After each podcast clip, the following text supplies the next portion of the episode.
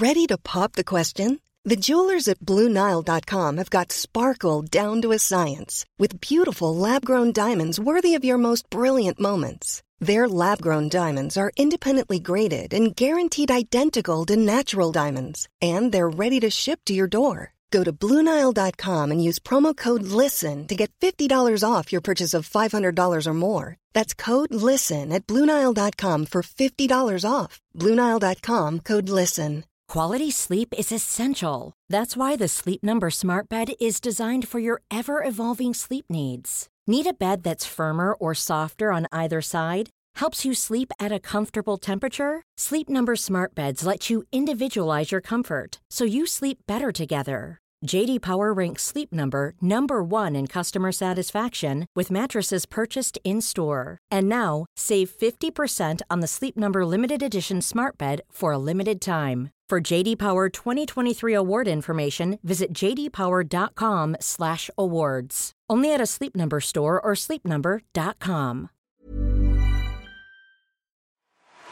This is it. The time has come. Fight Night, Fury versus Wallin preview on Talksport. All the build-up ahead of Tyson Fury's showdown with Otto Wallin live from Las Vegas with Adam Catterall and Nick Peet on Talksport.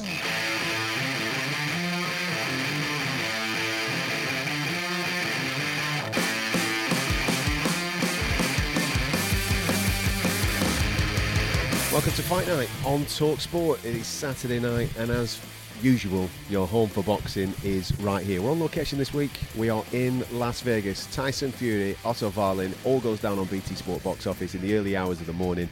I'm Adam Catterall. Alongside me, Nick Peet has made the travel. It seems that me and you are just jet setting around the world at this moment in time. Anybody that's listening to the show might think to themselves, these boys are having a right old laugh. It all stops on Sunday. We all go back home to our normal lives, Yes, having been in Abu Dhabi and now Las Vegas. And the week previous, actually, we were in London with uh, Lomachenko. We've had uh, three back-to-back weeks, haven't we? Sensational weeks.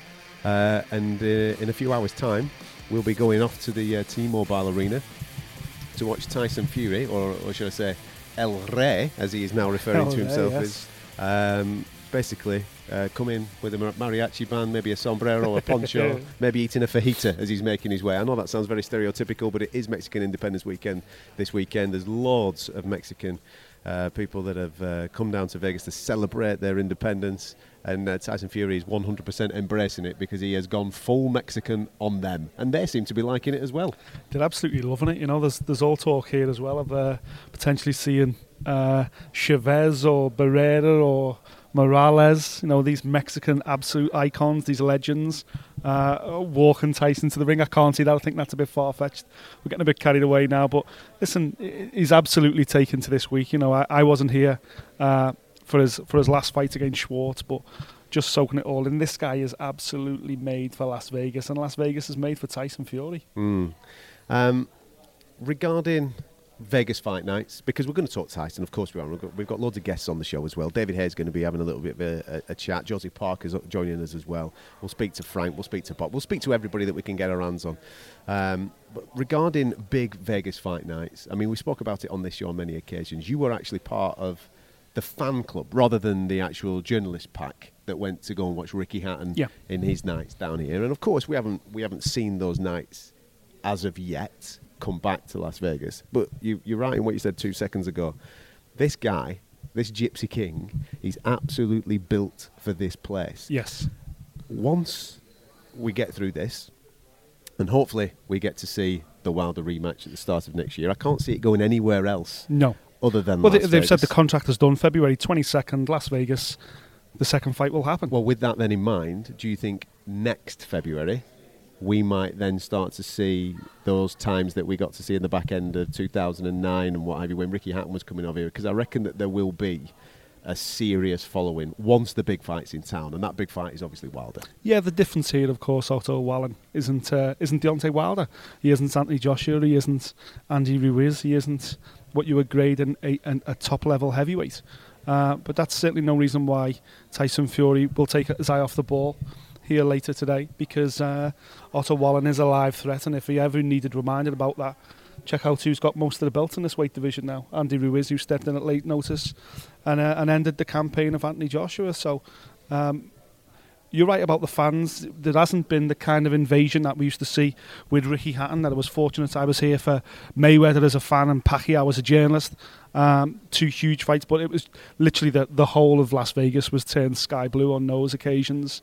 Um, we haven't seen that kind of invasion this time around with Tyson Fury, but those were much bigger fights. Those mm. were legacy fights in the career of Ricky Hatton. When we see Tyson Fury in those similar legacy fights, I think then we'll get a huge invasion from the UK over here because, listen, as you well know, we're all looking for an excuse to come to Las Vegas. Of course we are. They're just getting that out there now, just in case the wife's listening to the show this evening. um, the only reason I bring that up is because I was lucky enough to be in LA when Fury fought Wilder that first time round. And the atmosphere inside the Staples Centre that night, it was crazy. You could have been in central Manchester at that particular time. But around LA, I wouldn't have known that the fight was going on. There was yep. nothing. Like you're getting taxis throughout the course of the week. Nobody knew that the fight was happening. You you speak to people in restaurants and bars. Oh, why are you in town? Oh, I'm here for the fight. What fight's that? They didn't know. Vegas is very different. Now, okay, we haven't got to the stage of major fandom as of yet. They're not singing in the streets as of yet, no. in their tens of thousands. They are doing it in their thousands. Don't get me wrong, there's fans here and they're here to enjoy themselves. But r- when we were here with Ricky, we're talking 30 odd thousand people just going crazy, right? Yep. What, one thing that I will say is that you know there's a fight on. If, even if you're not here for the fight, you know there's something on. This man's face is all over billboards. He's all over the television screens. He's not just talking about sport. He's talking about mental health. He's talking about all different aspects of stuff. People know Tyson Fury now here in America. Yeah. Whether it be off the back of the Wilder fight, which probably is the catalyst for all this, and his fantastic story of where he was weight wise and where he was with his mental health to where he is right at this moment in time, it's most certainly resonated because everywhere you go, every hotel you, you, you pop into, there's some reference to this fight. And yes. everybody, if you say, I'm here for the fight, ah, oh, the big Gypsy King. The Gypsy yeah, King. I'm here for the Gypsy King. Man, he's a guy, isn't he? Uh, they, they, really seem to have fallen in love with him here. Yeah, and this, you know the stage is set. It's Mexican Independence Weekend, obviously, hence the, the whole Mexican thing in and around the fight. Um, and, and fight fans well in advance will book this this date in their diaries, and we'll have Las Vegas certainly on the on the agenda for this weekend. Certainly, if you're a Mexican fight fan, it's usually Canelo weekend, as we know, well know. Canelo Alvarez usually has this date in Las Vegas. His fight has now been confirmed with Sergey Kovalev for later in the year.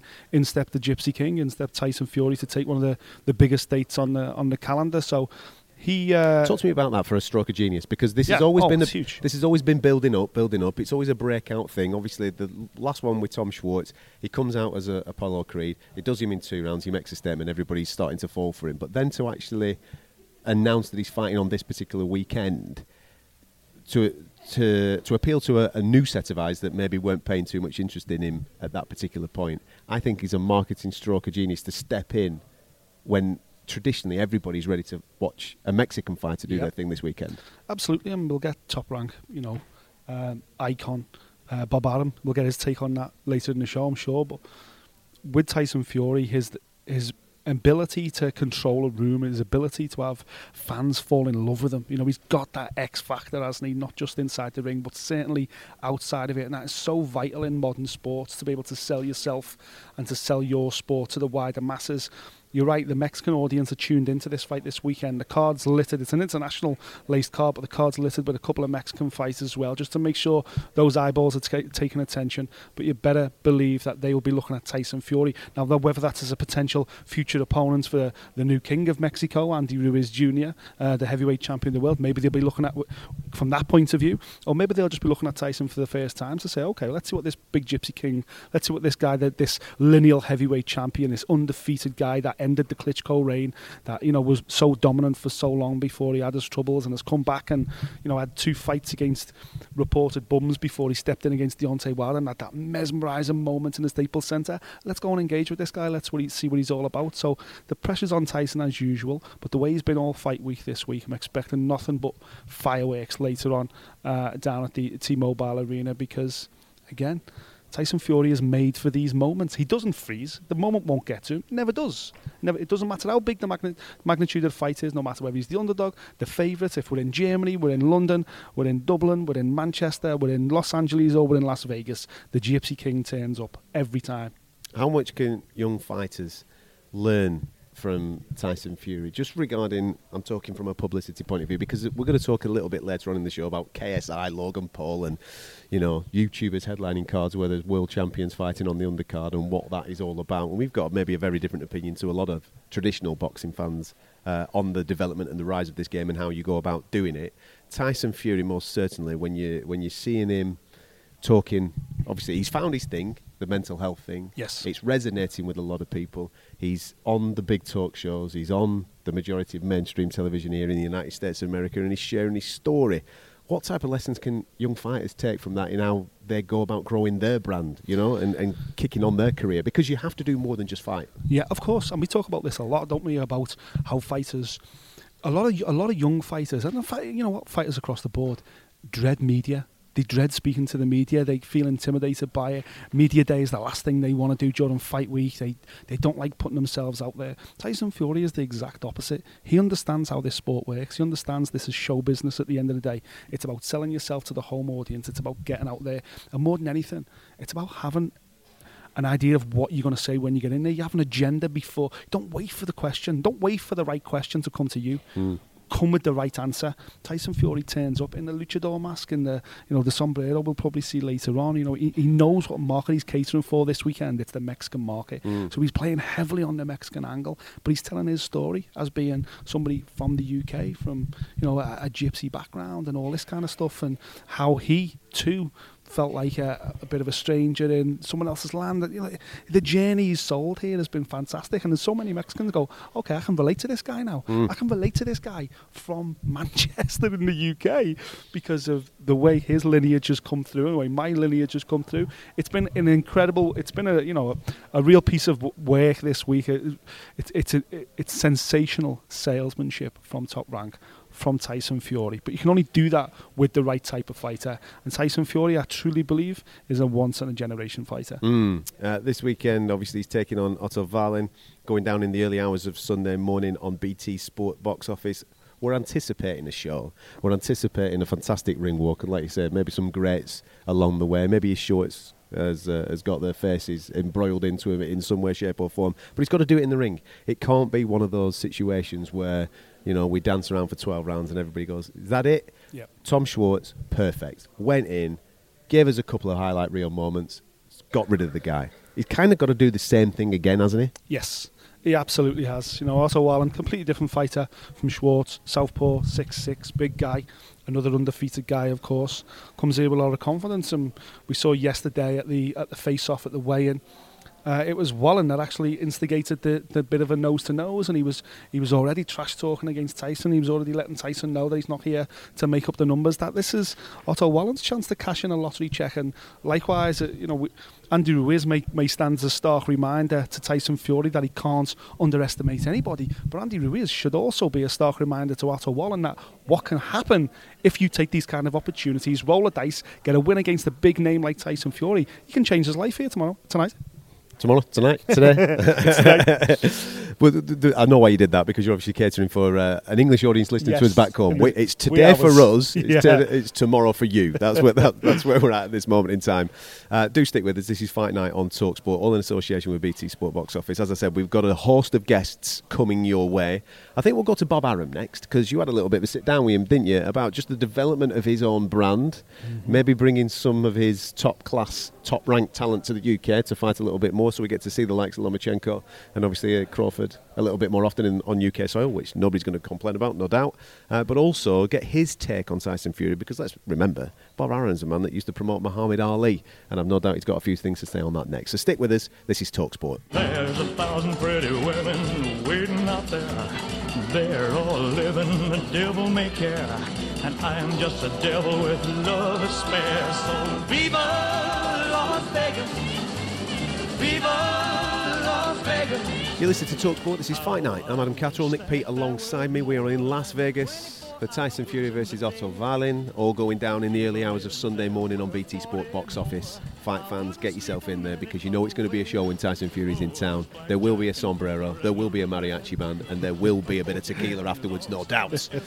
Hopefully, we're at that after party. Yes, mate. please. Hopefully, we get invited, Tyson. Um, now then, um, one man that has kind of been influential in the rise of Tyson Fury in America in particular is uh, Hall of Fame uh, promoter Bob Arum. Nick stuck his microphone in his face. That's not a euphemism, by the way. He went to go and see Bob, had a little bit of a sit down with him and a chat, uh, and basically get the lowdown on his take on the Gypsy King. I want to ask you, Bob, particularly an announcement this week about Top Rank coming to the UK. Super exciting times. Yeah, it is exciting time.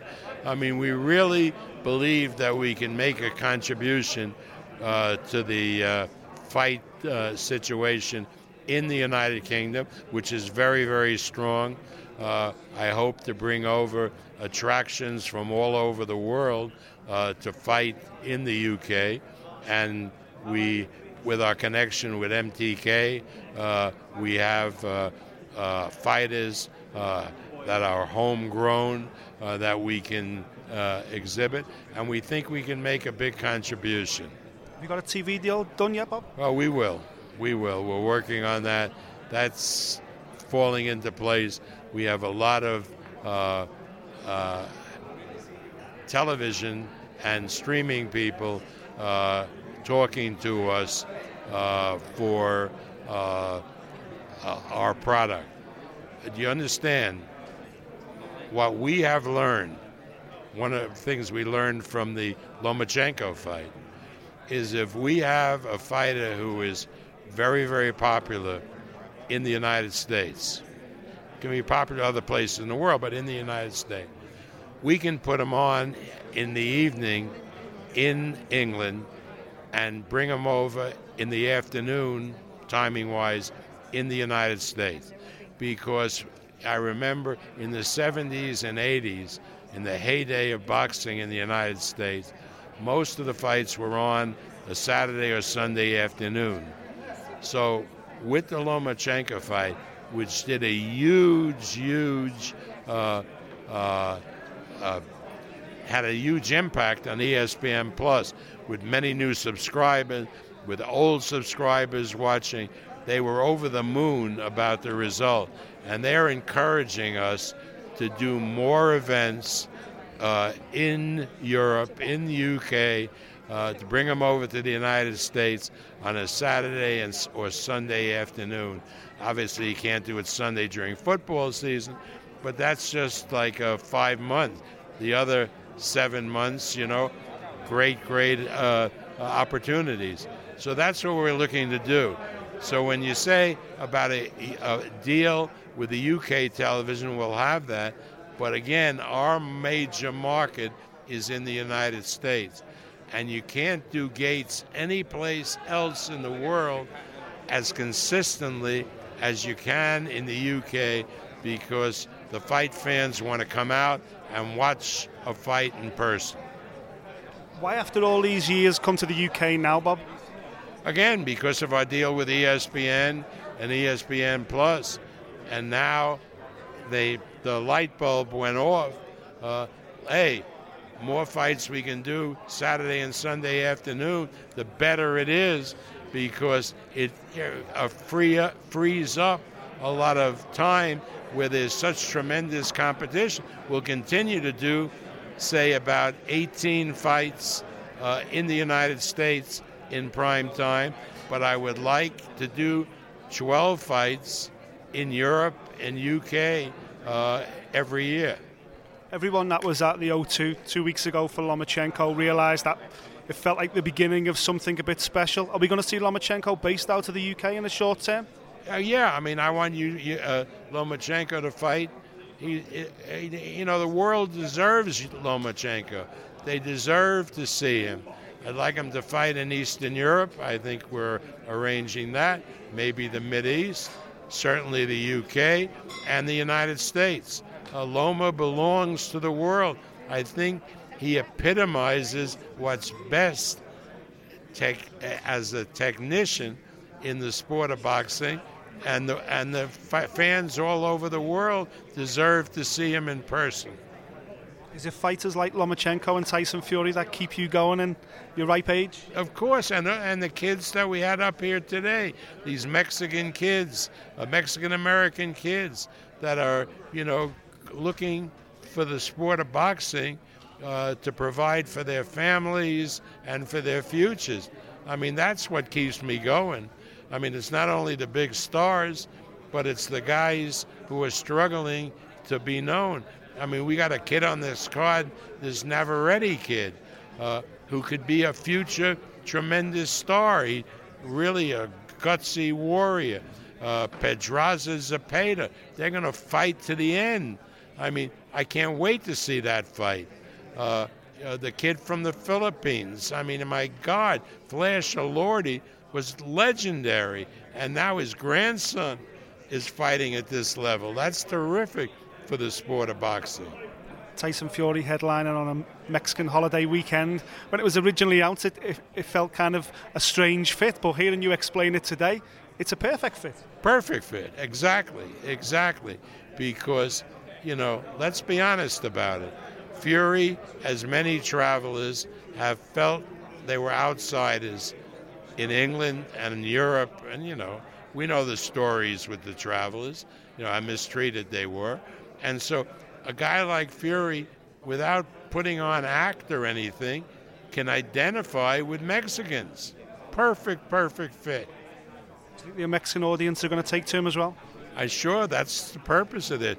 You know, my job is to build Tyson Fury up so that when he gets into major pay per view fights, he has a tremendous fan base.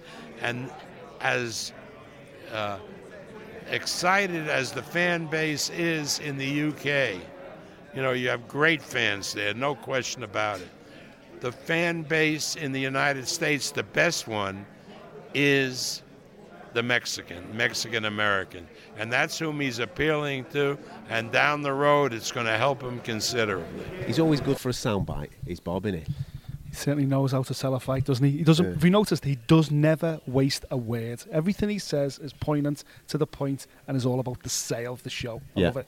Even uh, when I mean that interview that you did with him took place shortly after the, the press conference. Now.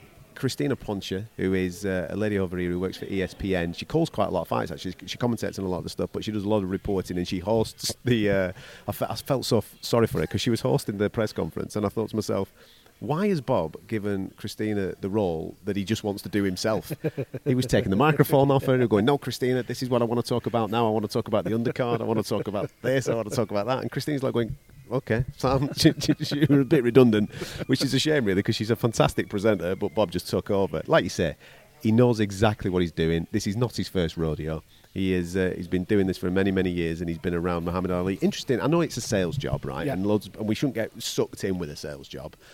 But he does often refer to Muhammad Ali when he's talking about Tyson Fury. It's crazy. He does, yeah, because obviously Tyson is a big dominant heavyweight that has got the world media eaten out of the palm of his hand, and he's also got the kind of intimidating record that proves that he's legitimately a heavyweight that could have potentially survived in any era of the sport. His style, his fast hands, his fast feet, but more than anything else, his intelligence in there. Tyson Fury means that you could argue he could have hung in the 70s, the 80s, in the, in the halcyon days of the heavyweight division. I don't think there's any doubt. He's, he's because of the size of him and because absolutely. of the way that he moves. Yeah. There's absolutely no doubt that he could hang with the majority of heavyweights. In fact, all the heavyweights that have ever been. I'm not saying he beats them all. That's yeah. not what I'm saying he could definitely mix it with them. I think what Bob's trying to get to as well is not only has he got the ability that he could have mixed with anybody of any generation, it's the way he handles the media, it's the way he sells himself, it's the way he sells the show. He just gets it. Tyson Fury's a fighting man to his core, and he knows how, how to promote an event. Mm. I like that, right? Melissa, who uh, looks after us from Top Rank, is basically she d- she refuses to talk to us now anymore. Melissa sorts us out with all our interviews, and now what she's done, she's just written a note and just thrown it on the desk, and then decided to clear off. Do you want to say hello to the lovely people back home for, uh, on Talksport? Hello, everyone at Talksport. There you go. I'll let you. I'll let you get on with your work now. You can crack on with the rest of your day. What are you doing there? You're just leaving us a little note just of what we should notes. be doing. Just, there you go. Just lads. leaving us notes. Yeah. There you go. You're going to the what? I'm going to the pool, mate. Clear off. People don't want to hear that. They want to hear about boxing. That's what they want to hear about. Melissa's going for a bit of a sunbed. We'll get stuck into uh, into this and pre-fight uh, for uh, for Tyson Fury and Otto Getting a tan on for the fight. Listen, we, we can't sadly because we've got lots of people to be talking to on the show. We've heard from Bob, of course, and I think it's only fair that we hear from uh, Frank Warren as well because uh, we were very lucky to go to his uh, very plush suite. Very weren't we? Uh, we had a little bit of a sit down with him. So there's a couple of sections coming up now with Frank. We'll talk obviously Tyson Fury, but I wanted to get stuck into other stuff as well, talking maybe a bit of Daniel Dubois and Josh Warrington and, and what's happening with some of the, the other fighters that Queensberry uh, are in control of. Uh, so that's coming up. We've got David Haye to come on the show. Joseph Parker's in Yep. town. We've got uh, various other people Ben as well. Davison. Ben, actually, you uh, that's the first time you've had a good sit down with Ben. Yeah. And you were quite impressed with him, actually, weren't you? Very impressed, yeah. Really good guy. Got his really got his head screwed on, and and uh, you know, for for a guy that's gone from kind of zero to hero, his his career has just completely exploded in the last eighteen months, two years. Um, but I was just surprised how well his feet are planted on the ground, Speaks and he well. realizes that he's got a lot of learning to do, but he also realizes that he's in a very enviable position, and he's excited for what his future is is going to be in boxing. No, he comes across really well, and hopefully you'll uh, you'll feel the same way once you hear, hear Nick sit down with him a little later on. Uh, I'm Adam Catterall. Nick Peet is with me here in Las Vegas for Tyson Fury versus Otto Wallin. Like I said, it does go down on BT Sport box office in the early hours of the morning in the UK. Uh, so get yourself involved with it. Stick with us. We are your official build up towards that fight. And as I've just said, Frank Warren's coming up next.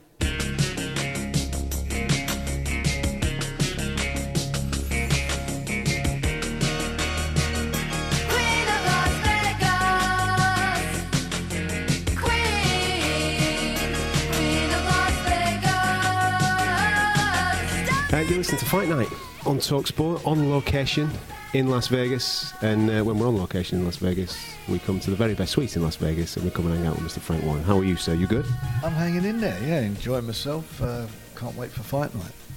What do you make now of these Tyson Fury fight weeks? Because as we spoke last time, he does take over, and then obviously on the night he brings us an unbelievable walkout. He really embraces everything that's going on around him, and then puts on a performance. And this week he's absolutely no difference. He's actually gone full Mexican. Well, he is, and he's uh, you know, and he's quite obviously quite aware it's uh, Mexican Independence Weekend. It's a big holiday for the uh, Hispanic population out here, Mexican Hispanics, and he's uh, he just takes, as you say, takes over. He's he's larger than life character. He's got this uh, fantastic, charismatic personality that. You know, once people are around him, he lights up a room. And uh, the press conference, for example, yesterday, if he hadn't been there, it'd been pretty dull. But he's, you know, he just, he just, you know, gets the whole thing going, and he's, he's, he's, he's quite on the ball. He's very sharp, and uh, he's, he's enjoying it, which is the most important thing for him. Are you are you surprised at how well the American journalists are taken to him? We've been used to him for years, but he's come over here and he really seems to have caught their imagination as well. Well, I think you know, in this day and age, more so in boxing, boxing, you know, boxers are quite approachable, but other sports, it's very difficult to even interview people, isn't it, or sportsmen, because you've got to go through agents or whatever, and they don't want. You basically, you just can't get to them. And boxing's becoming a little bit like you know football now, but he's a bit of a man of the people. He's very approachable, and he enjoys it. And I've, I've mentioned it a few times, and maybe I've said it to you. Uh, you watched that old movie when we were kings, Muhammad Ali, and and I got and I'm old enough to talk about you know the, the journalists ran in those days. He was a journalist's dream. You couldn't get rid of him. You know, they weren't like, oh look, I've got to get away. I've got to do something. They at the end of the day wanted to get away. Once they was there, he was with them. And he's got a bit of that about him, hasn't he? Of he's, he sits down and he'll talk, and it leads on to something else and something else, and obviously, you know, you get your story out of it. But he's very approachable, and he is a man of the people. That's what he is. Is it going to be tough now, Frank, to see him fight back in the UK? No, we was funny. We was talking. I was talking to him about it um, yesterday, and uh, I mean, at the moment, his, his contract is what it is. What we agreed to do, which is get a couple of fights out here to build his profile, and this is the second one. And then, you know, and then I don't want to take anything for granted. You know, in these big heavyweights, anything can happen. But if he comes through this, then February, there's a date penciled in in February for the fight with him and Deontay. It's all signed. So fingers crossed nothing goes wrong for him, and also for Deontay, who's still yet to announce the date for his fight against Ortiz, which I think they're doing in the next few weeks. So he's going to fight in November, and providing both the guys come through, we get the, the rematch, and hopefully he'll get his revenge. What's the logic behind taking on the likes of Schwarz and and, and Otto this weekend compared to say, you know, Wilder taking on Ortiz, who people would say is a much higher ranked heavyweight? Well, what happened? Um, ESPN approached Wilder's people and made him a big, quite serious offer to sign with him. He was out of contract, I understand, with Showtime. So then Showtime jumped back in and said they'll give him a couple of fights and then do the rematch. So he then became contractually ban- bound for those two fights. And he's already had one as he knocked the guy out in the first round. And they say then his Ortiz, then it's agreed they'll fight each other. So we can't have Tyson sitting around on his backside. And I know um, a few people have, not a few people, only a couple of people have said something about, you know, Wallin, who's he, and whatever. Well, he's, he's a guy who ranks in the top five. That's what the contract says. And then that he will fight someone who's ranked in the top five. And to be quite honest, you look around and see who is around anyway for him to fight. You know, you've got Ruiz is fighting Joshua. You've got Char. I think they're got- doing a purse bid for Charr and um, Bryant. Then you've got the other couple of gu- cou- other couple of guys. They're all tied up. So this is what he's gone for. And I'm not. We could have obviously sat around and waited for until February for the fight to happen, but that's no good to Tyson. He's in a good place at the moment. One of the reasons he's in a good place because physically he's in great condition. He's been training very hard. Um, he's got himself in great nick. He's not, you know, when you think of he was carrying around, it's like he's having a, a an inform Ricky Hatton strapped round his waist, and he's lost him. Um, and those two fights, or sorry, three fights he had, including Wilder, that all that training to get himself for that fight was all about losing weight because he obviously wasn't match fit. He came back, and within what was it? Within coming back, within six months, he fight after a three and a half year layoff. He's fighting the biggest punch in heavyweight, I think, in the last twenty odd years. So, which it says a lot about Tyson. Um, then now, and he he's had the, the last fight, and he's got this one. But you look at him now; he's now training for a fight. It's not about training to make weight; he's training for a fight. So, provided he comes through this Wallin fight, and he, and he should come through it. You know, he's an elite heavyweight. Wallin's a, you know, he's a, a, a, a he's obviously a world class heavyweight because he's in the he's, he's in the rankings. But Tyson's an, an elite heavyweight. He comes through this, wins this. Wilder's got a problem. He's fighting a guy now who is absolutely match fit, who's trained specifically for a fight, not to not to get rid of the, the weight, all the years of abuse and, and the mental problems and everything else that was, you know, quite serious things that went with it. He's now in a good place. So keeping him busy, keeping him in the gym. Ben's doing a great job with him. He's he's as I say he's in a, a really good place. Keeping him that keeping him there, keeping that interest going, and then come the big fight, you're going to see something special. The the dates that you've just mentioned there, September to February is perfect for Tyson. But what about if Wilder gets injured in November? Does that knock it back? Well, you know that's that's the problem with, with you know when guys are fighting in between. If that was to happen, then obviously it would get pushed back. That's the, it's not team game boxing. You can't put a substitute in. It's you know one on one, and if one of the guys are injured, then they're out. Um, hopefully, and fingers crossed, and I've got everything crossed. Come the night of he's fighting, I'll look like Ben Turpin sitting there, but he's uh, you know he's uh, as I say he's a, a, a um, you know provided they come through, we've got no problems. If if there's an injury, then Tyson may have another fight in between. And who's on? That's where I was going next. So what's on the list there?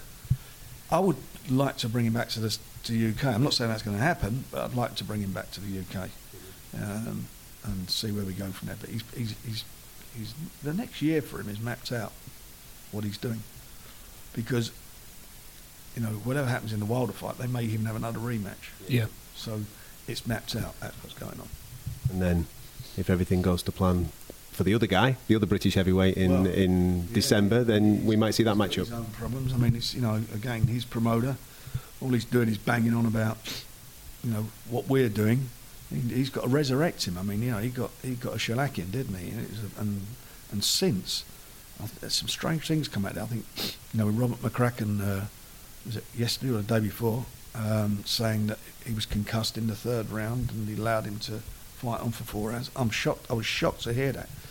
Um, that is not. Um, not what I would expect of a top class trainer or anyone for that matter. If a boxer's concussed, you pull him out and keep. You don't keep punch, let someone's head get punched if they're concussed. Added to that, because no one's ever answered this. No, Joshua has never come out and said it, and I'd be interested to know if it's true. They said he got knocked out the week before of his fight.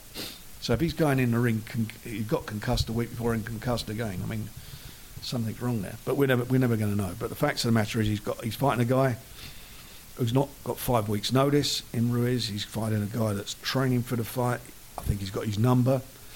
He'll be up for the job. He really is. Uh, you know, he's taken Joshua's best shot, and he's all come back and, and Joshua couldn't take his. He couldn't take what he put on him. Now, will that happen again? Um, I'm to see what Joshua gets in the ring. Is he going to be a bit gun shy now? You know, is he going to is he going to take the fight to him? If he, if he fights him off his back foot, he'll get beat.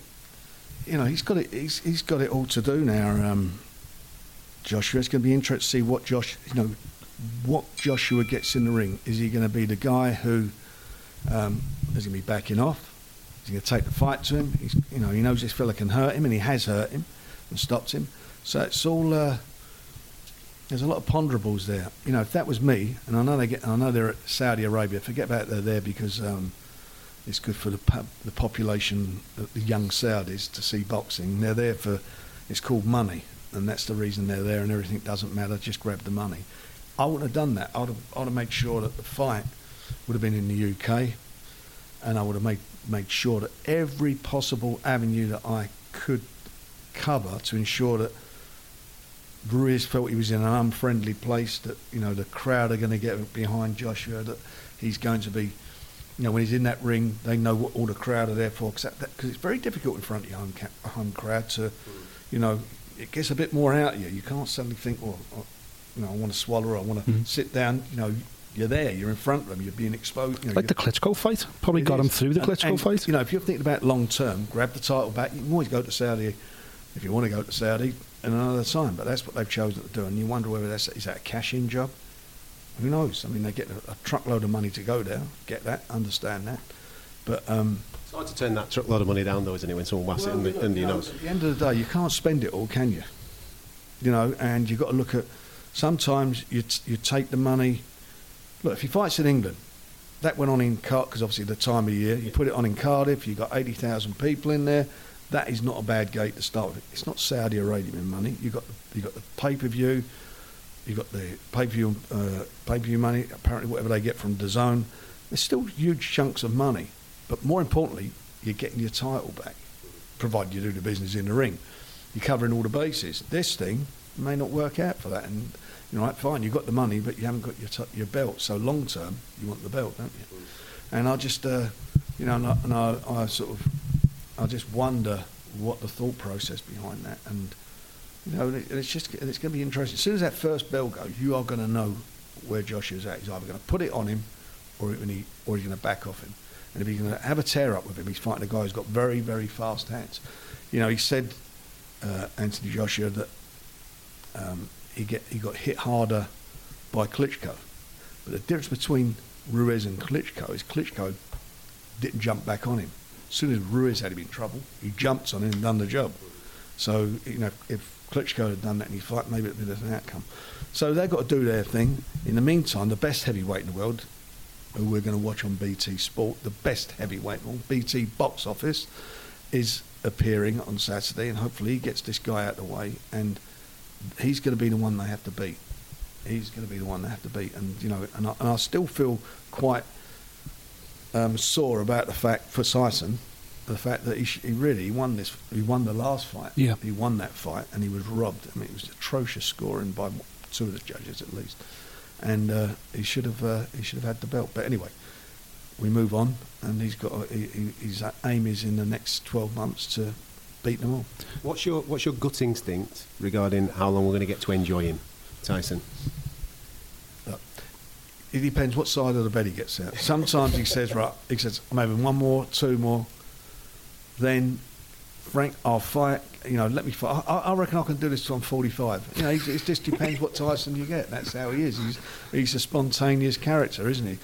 The most important thing for him, you know, from my perspective, of course, I, you know, I want him to fight as long as he's physically and more importantly mentally in a position where he wants to fight. That's where it's going to be. When he doesn't want to do it, then I don't want him to do it because that's when boxers get hurt. Yeah. When they're doing it for the wrong reasons. You've got to do it for the right reasons. And of course, you know, the professional boxing, part of the right reasons is the money, but it's also to be able to enjoy what you're doing and get something out of it. And boxing's been his saviour. You know, when you think of all the mental health problems, it, it, it, it's sort of ironic that it's boxing that actually helped save him, helped to bring him back to being in the position he's in. And at the moment, it's uh, you know, he's, he's, as I say, he's in a great place.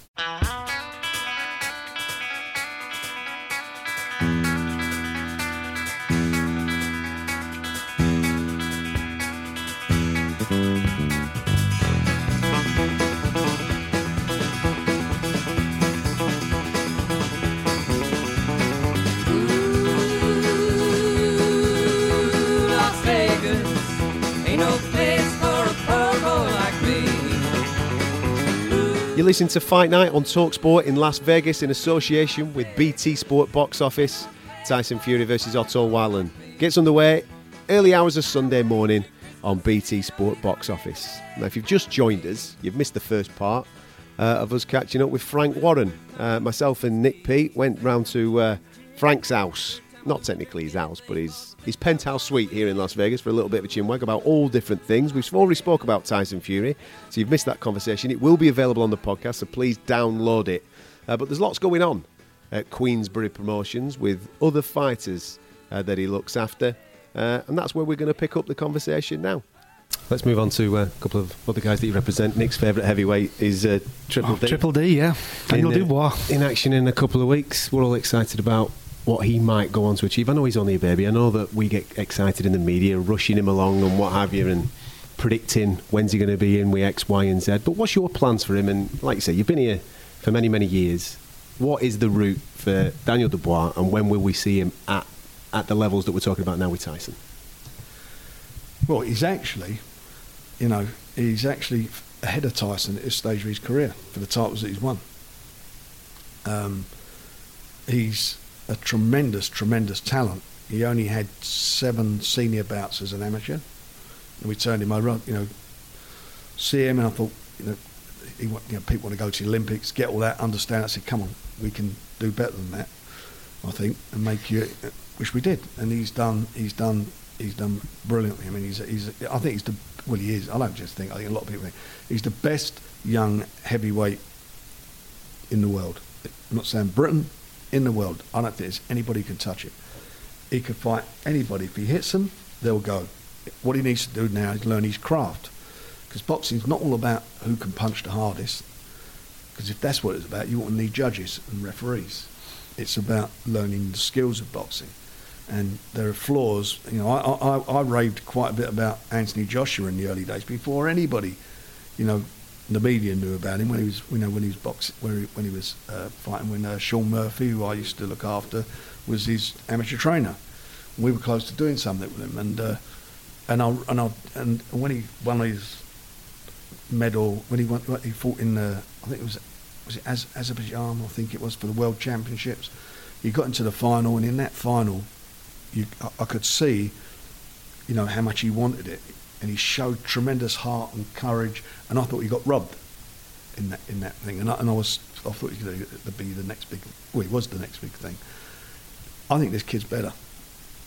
I think he's got a better defence. He's got a great jab. You know, he's got a fantastic jab. I think at this stage of the game, even though he's not won on one gold medals and world championship, I think this kid, professionally, is a much much better fighter. We got the best heavyweight in the world, Tyson Fury, and we got the best young heavyweight in the world, Daniel Dangerous Daniel Dubois.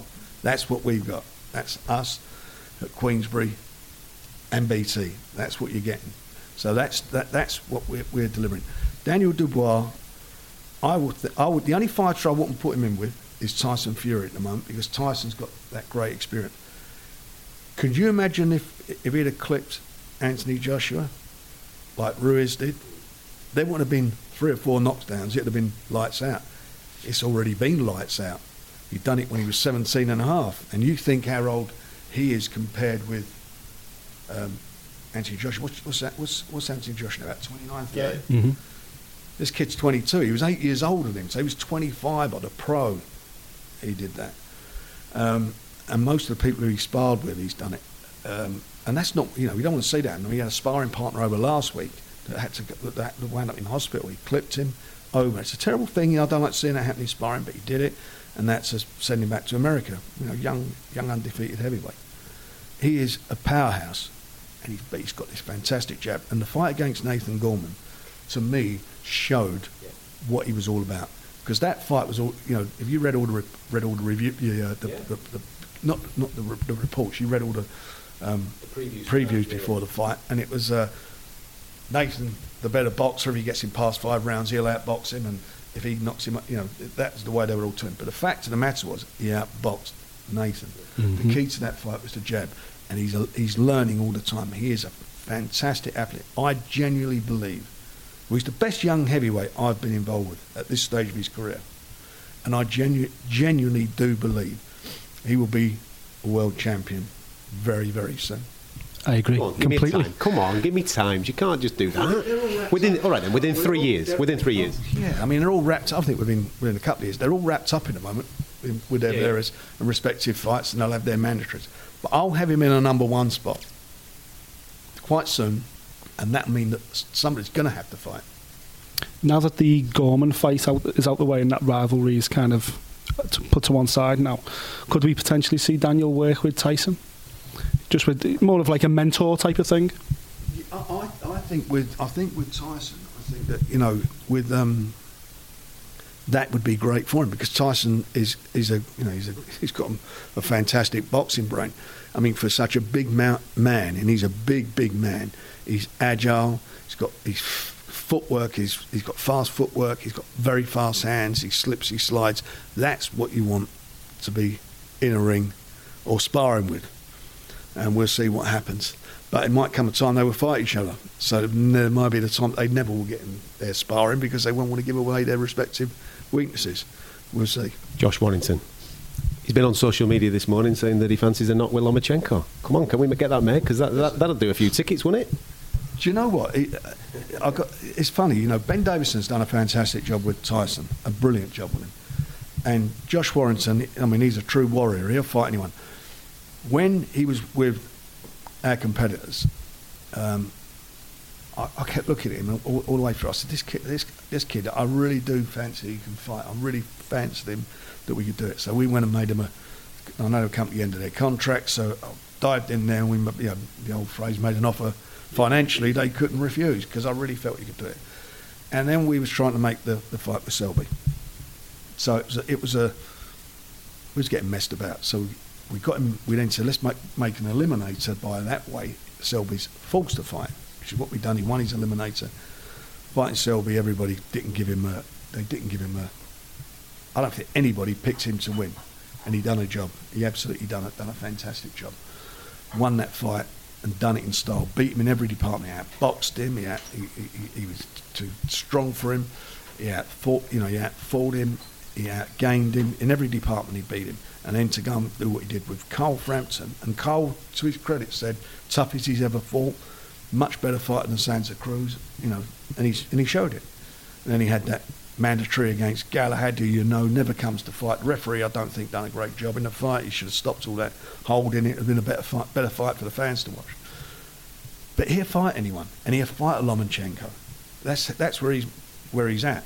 I want him going up to, to do that at that weight yet. I mean, what we he's got he's got he's got to fight. He's fighting the, the highest available contender in the IBF now in his next fight um, on the on the 12th of October in Leeds. That's no no not going to be a walkover, but he, he'll come through that, and I'm, then I want to make him that unification fight. Is it hard because everybody's moving out the weight division? Well, It seems. Fight him. I mean, you know, Santa Cruz, we offered him, I think it was one and a half million quid to come over. Or was it dollars? Might- Whatever it was. But we offered him that, and they offered us $500,000 to come over here, which means they didn't want it. Um, and Valdez made all the right noises and then whoop, moved up a weight. So he may move up. I don't know yet what we're doing. We, we, we'll see. But I, I'm determined and I will deliver to him that fight. But he is the most improved young boxer in the country by, by, by, by a street. I mean, you know, he should be boxer of the year. Um, you know, for the, the you're looking at the three opponents that he's fought in the year. He, he should. That's where he should be. It was ours last year, wasn't it? Yeah. It was our boxer of the year last year. by Easily, miles. I mean, he's, he's, he's, he's, he's, a, he's a great little fighter and, and a tremendous, you know, he's a tremendous advert for the game, isn't he? Great, great little, and I think he's just on the cusp of getting a real big fight, and we can do that. I think then he, then he'll, he'll be he'll cross over, as we say, from being just a boxer into being a, a, a sports personality. Instead of being Mr. Leeds, he might become Mr. UK. Final one. We spoke to Bob earlier. He says he's moving to the UK. How, how does that affect Queensberry? Don't affect us at all, does it? You know, um, it's, he can move where he likes. It's, I, I have no problem with that. Bob says lots of things. Whether he's going to do it or not, I don't know. But if he does it, that means I've got somebody to take me out for lunch every other week. He's coming over. He's coming over. It'd be great. It'd be good for British boxing if he comes over. But um, just to let you know, if and when he comes over, he won't be promoting Tyson Fury in the UK. He'll be where he's at with us. This is it. The time has come. Fight Night, Fury versus Wallin preview on Talk Sport. All the build-up ahead of Tyson Fury's showdown with Otto Wallin live from Las Vegas with Adam Catterall and Nick Peet on Talk Sport.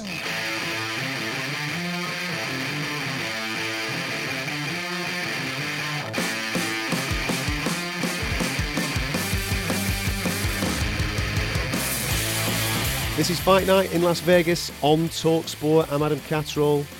Uh, we're here for Fury versus Wallin. It all goes down on BT Sport box office in the early hours of Sunday morning. One man that's definitely going to be attendance is the man in the corner of Tyson Fury, his trainer, his friend, his coach, Ben Davison. Asking questions this week from my mate Nick Peet. And the first one was basically, is that the end for the Gypsy King on British soil? Let's find out. Mm, I don't think so. But I can't talk. Can't talk about. Um, can't make decisions for Tyson. Um, but I'm sure that he would love to have a UK fight. Well, I know he would, but we were definitely not looking past Otto Wallin. You know, we got a, we got a tough fight ahead of us on Saturday. No matter what anybody thinks, that's the fact of it. I know boxing, and I know that it's not going to be an easy fight. Um, and if it is an easy fight, it's because Tyson's worked hard to get make it an easy fight. But Otto's definitely a tough challenger Why did you choose Otto Wallin as an opponent? because he's six foot six, so we've got the height. He's also a southpaw, which is going to make things tricky. Now, obviously, for the general public and for Tyson's profile, it'd be ideal to have someone that he could just walk straight through and blast and look a million dollars and walk straight at him and he can hit him with every shot and every variety. But being a southpaw is going to make you think. With good pedigree, good fundamentals, Tyson's going to have to overcome some problems. He's going to have to think about things. He's going to have to set things up. He's going to have to try things. Some things will work, some things won't work. But he's going to have to do some thinking in there and it's not going to be straightforward. And that's what I want from him. Going into the Deontay Wilder fight, Deontay Wilder's a lot better boxer than what people give him credit for. You have to think about your work. You have to be smart about your work. You have to set your work up with Deontay Wilder, and that's what he's going to have to do with Otto Wallin. Deontay Wilder because he's a massive puncher and a good boxer. Otto Wallin because he's a southpaw, good boxer, six foot six with good pedigree. So you know for different reasons, but you still have to be smart about your work, and, and that's what I want from Tyson. What's the perfect outcome for you, Ben, on Saturday night? A lot of these fans have travelled over from the UK, obviously hoping to see a sensational knockout. What's the perfect result for you? perfect result is for Tyson to go out there, box well, box smart, set things up, um, break Otto down, get some rounds in the bank, and finish with a spectacular knockout. Whether that happens or not, we'll find out. But I definitely believe it's a tougher fight than what people think it is. A lot of the chat around here is obviously looking towards the, the rematch with Deontay Wilder. Have you had to pull Tyson back down to make him focus on Wallin, or is it the exact opposite? God's honest truth, we've not even had the conversation about Deontay Wilder because we're fully focused on Otto Wallin. So uh, there's no talk about Deontay Wilder for the minute. A lot of talk in the British press this week regarding Anthony Joshua, uh, his coach. Should he have been pulled out? A lot of stuff about um, getting head injuries inside the ring, that type of stuff. Have you have you managed to engage with any of this stuff while you've been over here? I haven't seen it, but I've been asked a few questions this morning about it. Um, if Rob McCracken's due for criticism over the Anthony Joshua fight, then I'm under criticism because Tyson Fury's knockdown was very heavy against Deontay Wilder, and I didn't pull him out. So, you know, if uh, if you're going to criticise Rob, criticise me. Rob's been in there, uh, achieved it himself as a boxer, um, achieved a hell of a lot as a coach, and uh, he's got a fantastic relationship with Anthony Joshua. And I know that his main priority would have been Joshua's health. So, you know, I think if he's under criticism, you should be criticising me as well because I didn't pull Tyson out against Wilder. Isn't taking concussions during the fight, taking blows to the head, isn't that fundamentally part of the sport? I don't understand where the, these criticisms have come from. It is part and parcel of it. And the moment that Joshua wasn't fresh enough to be able to compete at that level, due to whatever you want to call it, punishment, concussion, or wasn't fresh enough to be able to perform at his best, the fight was stopped. And I believe the fight was stopped at the right time. Quickly looking ahead to that rematch before we come back to Tyson. What's uh, what's Anthony Joshua got to do to make to get those belts back? He's got to learn how to control the distance, dictate the distance, create distance, maintain it without exchanging punches. He's got to be, which I think he's learned, got to learn to be patient. He's got to learn to vary his shots up. Not everything can be maximum output all the time. A bit of variety, relaxed. He's got to work on his defensive eyes Um, but like I say, he's got a fantastic trainer. I think Rob McCracken's a top trainer. I'm sure they'll be working on the right areas to improve him to be success in that successful in that in that rematch. Does making big fights, obviously the big the big fight every UK fan wants to see would be Tyson against AJ for all the belts. Does that make that fight so much easier to make now that O's gone? Uh, I don't know. I don't know. I think they're always uh, tough to fight to make, tough to make these fights. But you know, he's got a tough fight ahead of him first, and we've got a tough fight ahead of us first. Tyson's career's kind of full of these iconic moments, but still that that moment in the 12th round where he got up off his back against Deontay, uh, Deontay goes down in British boxing, you know, certainly of our generation, of our lifetime, of one of the most standout moments. Um, being in the corner, what was it like running through that roller coaster? Because I'm sure for you, those 10 seconds probably lasted about four hours, yeah? Yeah, I mean, for me, uh, that, that, that moment goes far, far, far beyond just boxing. Um, you know, it's, worked, it's, it's u- being used as motivation for people that have struggled around the world due to the fact of how Tyson behaved before, after, and during the fight. Um, the heart and grit and determination that he showed during the fight. Um, what was it like in the corner? Absolutely mental. A bleeping roller coaster. Um, but, you know, an amazing experience. Obviously, God willing, um, everybody comes for their fights, and if the rematch happens, we don't have to go through it again, though. I'd rather it to be a lot more straightforward, but we'll see. Was that one of them fights that when you got back to the dressing room, you felt like that you'd done the 12 rounds? Uh, well, I didn't feel like I'd done 12 rounds of Wilder, that's for sure. Uh, maybe against one of these little bantamweights over here. the fight with Deontay, the rematch, obviously, I know we're not looking past Wallin, but it is obviously on the horizon. It is penciled in for February. Will it be back here in Vegas? Uh, so I've heard, so I've heard. But like I say, listen, I don't want to talk too much about the Tyson Fury versus Deontay Wilder because we've got Otto Wallin ahead of us Saturday, and he's not to be overlooked. Are you enjoying Vegas, you personally? Are you enjoy being out here? Enjoy working out here? Yeah, uh, it's nice, good people. Top Ranker are a fantastic team. Queensbury Promotions, fantastic team. MTK Global, the best team in boxing. Um, over here is very good. You know, it's, it's uh, one of the capitals of, of, of boxing and, and so much boxing history here. So uh, it's fantastic. Yeah. It's been a meteoric rise for yourself personally as a trainer.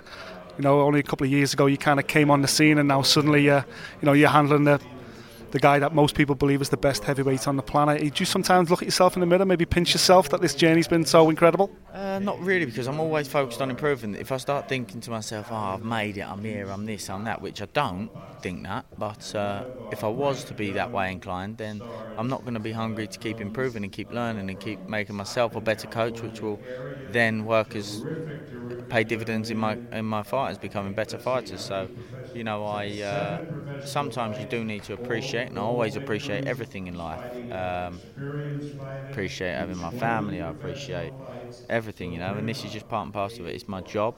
Um, I work bloody hard to, to do what I do, um, and you know, it, it, it pays dividends, like I say.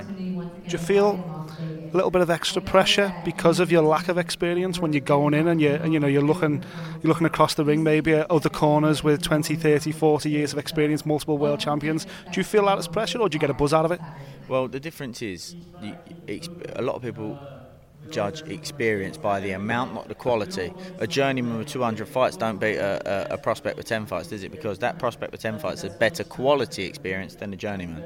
Um, and that's the difference. I've had fantastic experience and a lot of, of, of real quality experience at a young age. So, you know, um, I feel like I've, uh, you know, going into the Wilder fight, everybody was Tyson's going to get obliterated. Three rounds, he's getting demolished. That is it. Like he don't belong there. It's too soon. Goes and puts a performance in, and it's ah, you know, we knew that Wilder's not that great. We knew that was going to happen. Blah blah. You know, that's the way the boxing world works. But uh, I know where I belong. Mm, I'll never, I'll never get in my life would I ever be overshadowed looking across the corner and believing somebody else is there because I believe that I'll do a better job than anybody can do, um, than any other corner, any other trainer I could face because simply down to my motivation.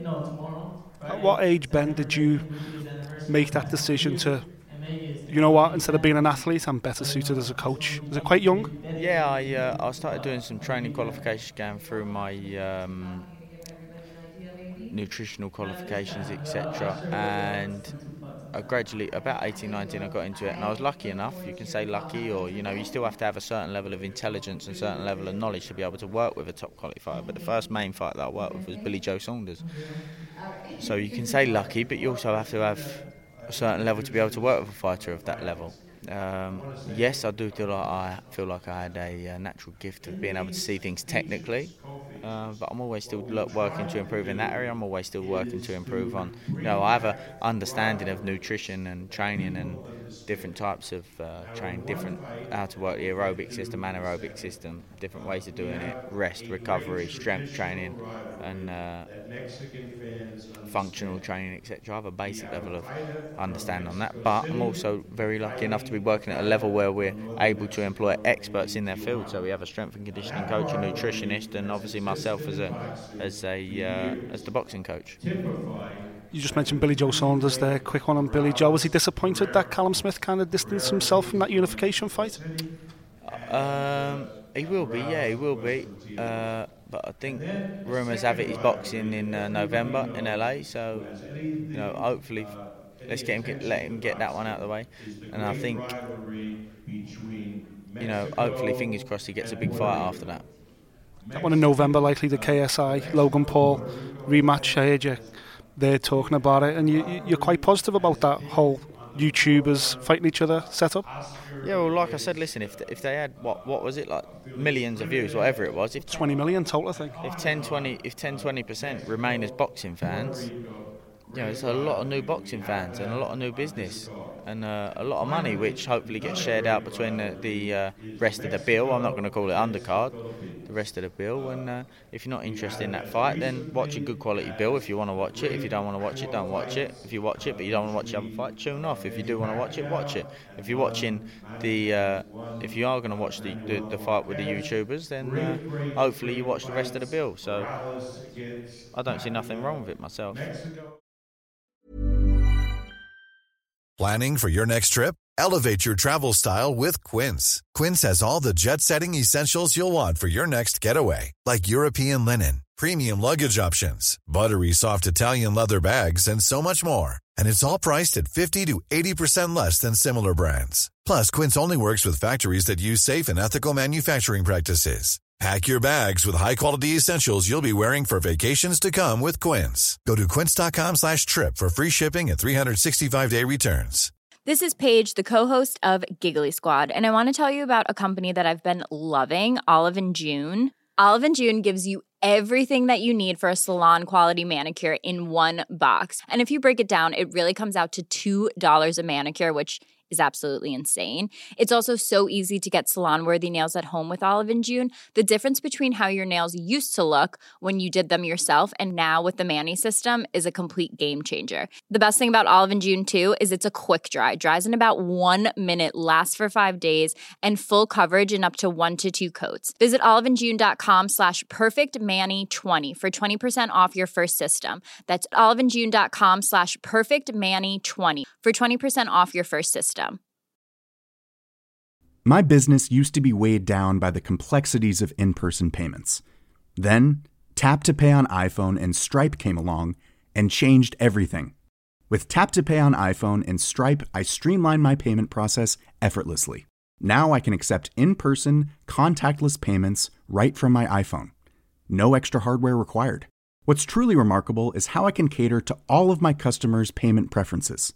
Whether they're using cards, Apple Pay, or other digital wallets, Tap to Pay on iPhone and Stripe ensure a smooth checkout experience every time.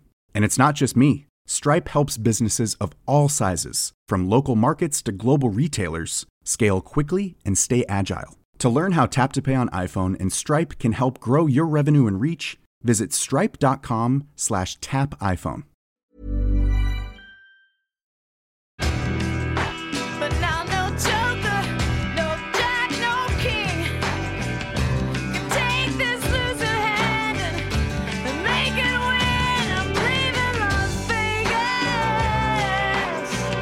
Uh, you listen to Fight Night on Talksport. We're in Las Vegas. We've come outside. So now the, the new king of Las Vegas, seeing as that you're dominating these poker tables, my friend, Mr. David. Hey, how are you? I, I cashed here last time I was here in, in Las Vegas at the World Series of Poker, so I'm happy. I'm, I feel comfortable here now. Last time actually we were here, you spoke about the Goliath and all that. Yeah.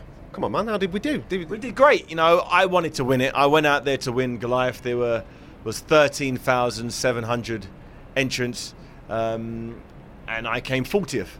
You know, after you know playing the game for less than a year, um, I, I was I was happy and sad as I I, I felt I made a few mistakes to come fortieth because you know I set my standards high, and um, I I wanted to I wanted to win the whole thing, and you know. Uh, there was a hundred over a hundred thousand pound winning prize, and I walked away with like two and a half.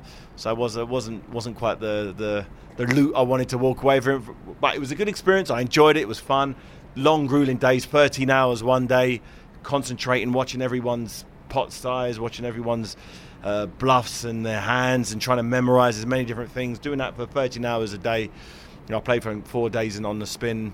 Are you a trash talker on the table? I, I gave it a little bit. I Give gave a little bit? I gave. I let them know that you know I knew what I was doing and, and tried to smoke a few people out and you know called a few. I, I, I'm finding my I'm finding my flow the, on the poker around the poker table. But I mean something I'm enjoying. I've played played once a week now and uh, looking for. I think I might go and enter a tournament out here. I might do a little play, play a little poker tournament while I'm here. Why be rude not to? Absolutely. Listen, we're going to talk Tyson Fury in a moment or two. I want to talk Derek because obviously on Monday War Chisora. he was giving it the big one. Did he take you by surprise with that? No, you know, I, you know, I knew the moment I heard um, Eddie Hearn say the main event is the guy sitting next to you. I was like, because we got myself and Eddie Hearn uh, both agreed it would be co-main event, and um, co-main event means co-main event. And when Derek heard, you know, for the first time that you know the guy next to him is the main event and he's on the undercard, uh, he, he took umbrage to that in a in a big way, and um, made some noise. Um, what I think is going to happen, or what I hope that happens, is Sky sort of take note of that and they do a poll themselves and you know let the fans decide. You know, boxing's about the fans. Boxing's about who do the fans want to see, and I think if they do a, a public poll. You know, I've done my own poll, but it's biased. It's my fans, and my fans are, are fans of Derek. So I think doing a, a, a, a non-biased uh, poll would be the best way to decide which fighter um, happens last. Which hap- fighter happens is the main event and will, is the last sh- last fight on the show. You listen. You're a, you were a fantastic boxer, probably still are, um, Yeah, yeah. And, and a fantastic businessman as well, right? So from a from a just an observer's point of view, the boxing side of it, you can understand why a world title unification against two fantastic undefeated young talents like Prograis and Taylor is the main event. From a boxing purist point of view, that's the main event. But from a business point of view, Derek actually has a point because he is the name that this, fought- this is he's what's fought been sold on. multiple pay-per-view fights in the past, and all of them have done great numbers. You could look at, you know, um, Eddie Hearn promoting KSI and Logan Paul. You know, neither of them had one professional fight, yet they're going to be headlining fight with world titles on the undercard. So you got to have it both ways. You know, what's that one? Is that one going to be on the undercard? No, that one's going to be in the main event because it's the big fight. You know, it's the fight that most people who are going to pay for it are interested in seeing. So that's the one that should be the main event, in my opinion. The boxing purists ago is no, is not even a European title. There's no, no world belt. There's no intercontinental. There's, there's nothing. You know, I, I get that argument as well, but the fights that make the most money, the fights that really get people excited, are the ones that most people are interested in, and the ones that do the most numbers. You know, look at some of the biggest pay-per-view fights of all time: uh, Floyd Mayweather versus Conor McGregor.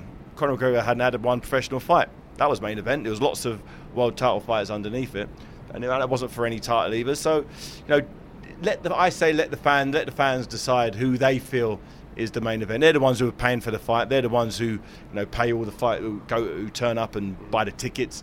So I'd say let, let the fans decide. regarding the fight, it isn't just about business. It's not just about money because it's major significance in the heavyweight division. There's a lot of guys out there that need a dance partner. Yeah. Derek going against the former world champion in Joseph Parker. If he wins it, what does that mean? That puts him right at the top of the list of contenders. It really does. You know, he's he's been the nearly man so many times. He's won every title other than a world title, and to, to go in there against a former world champion, a young guy, you know, 27 years old, Joseph Parker, you know, a man who's who's been there, seen it done. Oh, he's actually um, Joseph Parker actually holds a win over Andy Ruiz Jr., who just knocked out um, Anthony Joshua. So you know, he's no slouch. He's a very, very, um, very good fighter. You know, he his only two losses were against Anthony Joshua on points, where a referee didn't really let him engage, and um, to Dillian Whyte, where he nearly knocked Dillian Whyte out in that 12th round the last round. So, you know, even in his losses, there was no disgrace in any way, shape, or form. So he's a guy who has two losses, but has a long string of victories, holds a, he held a world title belt. So Derek's going to need to fight better than he's ever fought, ever. Anything less than his best performance will not be enough to, to beat Joseph Parker in any way, shape, or form. He knows that, he understands that, and he's putting the work in in the gym. He realizes it's you know it's, it's on Sky pay per view. All eyes are going to be on him. The heavyweight division is the division that everybody is talking about. We're here out here for the you know Tyson Fury fight. You know you've got Deontay Wilder. You know looking at knocking people out. You know anyone who comes near him. You got you know the big fight in Saudi Arabia with um, Anthony Joshua and Andy Ruiz Jr. That massive rematch. The heavyweight division is absolutely buzzing at the moment, and for me, Derek can gate crash that with this one victory on the 26th of October. You said he's back in the gym. We know that that's not with Dave Coldwell. What's Yeah. the latest regarding trainers? What's he going to be doing? He's at the moment he's sparring. He's working with a few people he's worked with in the past, um, but I think we'll announce who the, officially will be the head coach in his corner in a, in a couple of weeks. But you know he's been there, done it. He's a seasoned veteran. You know he he just needs to be moving his head, punching crisply. You know having his feet fast, having his all-round overall body conditioning solid. You know, he doesn't need to be having any sick days. He needs to be watching his nutrition. He needs to be getting early nights. He needs to be doing all the things that he didn't quite do back in the day. He realised he's 35 years of age. He's no spring chicken. He can't afford another loss now. He knows this is his big one. This is the opportunity. You know, his fight against um, Dillian Whyte, he nearly did it. You know, he was winning that fight going into that 11th round. He walked onto a, a left hook from from from uh, nowhere, and um, that was it for him. You know, he re- he rewatched that fight and he understands that you know he was there. You know, maybe a little bit more, ten percent more focus in training. You know, a little bit, a, li- a little, a little, the little marginal gains here and there is all he needed to get that victory. So this time round, you know, he's ticking all the ticking all the boxes. You mentioned Anthony Joshua a couple of times there with Andy Ruiz. We know the rematch is going down in the in the Middle East in Saudi Arabia. They've had the press conferences now. When you look at those press conferences, are you seeing a little bit of difference in Anthony's demeanour as he's preparing I- for this fight? I see the look in the eyes of Anthony Joshua as someone who's on a mission, someone who's not here to, you know, have a routine fight to to to ex- expose himself and his brand to the American people. No, he he means business. I see the look in his eye of someone who isn't there to make up numbers, isn't there? For, he's not there for the money. He's not there for for anything other than to prove that he's the man in the division. He, had- you know, he had so many people truly believing he was the number one in the division. That's out the window now. He's got to convince everybody that what happened to him against Andy Ruiz Jr. was no different than what happened to Lennox Lewis when he got knocked out by Hasim Rahman or got knocked out by Oliver McCall. These things happen in the heavyweight division. Sometimes all it takes is one shot to change the outcome of a fight. He took that left hook in that third round and wasn't able to regroup, wasn't able to get over it. Lennox Lewis wasn't able to get over that big right hand from Oliver McCall or um, Hasim Rahman. I'm, I believe that may be the case here. I think he he realizes that he just he just he just got it wrong. Everybody deserves a bad night at the office. Everybody does. You know, I've had a few. He's had his one. Let's hope that's the last one. Let's hope he goes out there and does what he should have done the first time round. Who can blame Anthony Joshua for overlooking Andy Ruiz Jr.? Look at his gut. Look at his physical. It looks terrible. He looks like you've dragged him out of you know a pub. He doesn't look like someone who's going to call someone like Anthony Joshua Olympic gold medalist, undefeated, only been the distance once. That this guy shouldn't be able to beat this guy. So who can blame Anthony Joshua? Jay, I never fought anyone in that type of shape before. I think maybe the, my first ever pro fight, but I've never, you know, when you fight at world level and you see that, obviously you, you take you think, okay, I'm, you know, where's the after party at? Who can blame Anthony Joshua? I can't blame. No one can blame him really. But but what he needed in that fight was his best ever performance, and it wasn't there because he didn't know it was needed. Now he knows it's needed. We're going to see the real Anthony Joshua. I think we just saw Anthony Joshua on a horrible night. Everyone deserves a horrible night. We all have horrible nights. No one can be at their best every day, every time they do what they do. Know, every footballer misses a penalty. Yeah, it happens. That was him. He just missed a penalty because he thought the, the, the, the goalkeeper was blind, and he wasn't.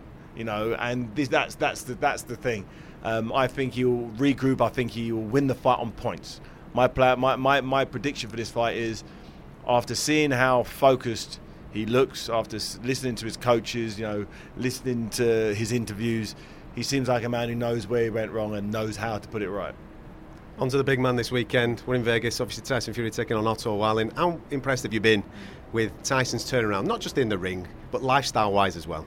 I think it's probably one of the biggest turnarounds in you know in recent years from any any boxer. You know the fact that he you know, ballooned up to nearly 30 stone, really let himself go in a in a terrible way, emotionally, spiritually, physically. He just he just let it all go, and he's able he's been able to reel it in. He's been able to reel. Most people once they get to a stage, they there's no bringing it back. That's it. You got one. You, when you abuse your body like he did, most people don't have the metal to bring it back, and he has done.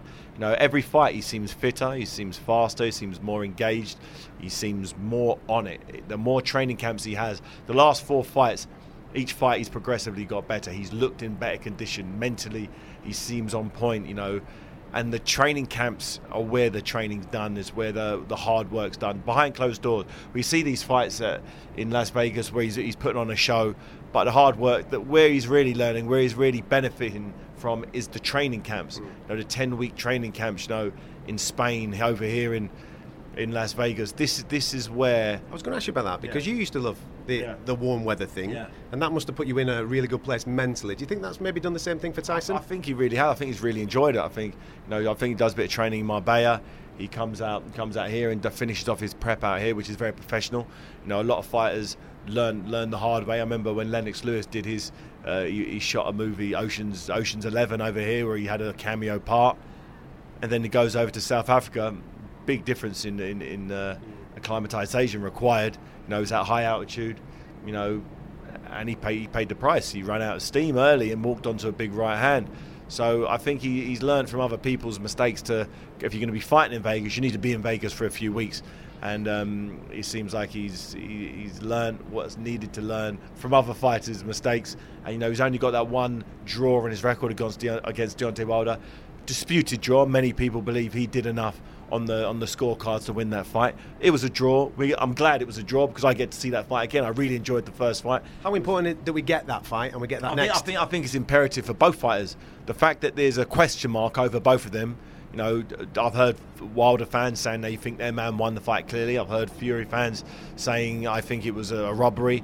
Okay, one way to prove it. If I don't, let's do it again. Both fighters have, uh, I think, uh, the, the the the first round knockout devastating shot from Deontay Wilder against uh, Dominic Breazeale was very, very impressive. And um, once again, the, the the fight against Tom Schwarz, where Tyson Fury came here to, this, to to the United States, to Las Vegas, you know, the, the home of boxing, and he and he and he came out wearing his his his uh, his star uh, star spangled banner hat and danced into the ring. I thought it was great coming to America, and he did. He really did. He really started the flag in out here and let everybody know I- I'm I'm the heavyweight who puts on a performance. So I, I think it's definitely a collision course for that big, huge rematch. And both fighters are improving. I know Wilder's better, and definitely Tyson Fury's better.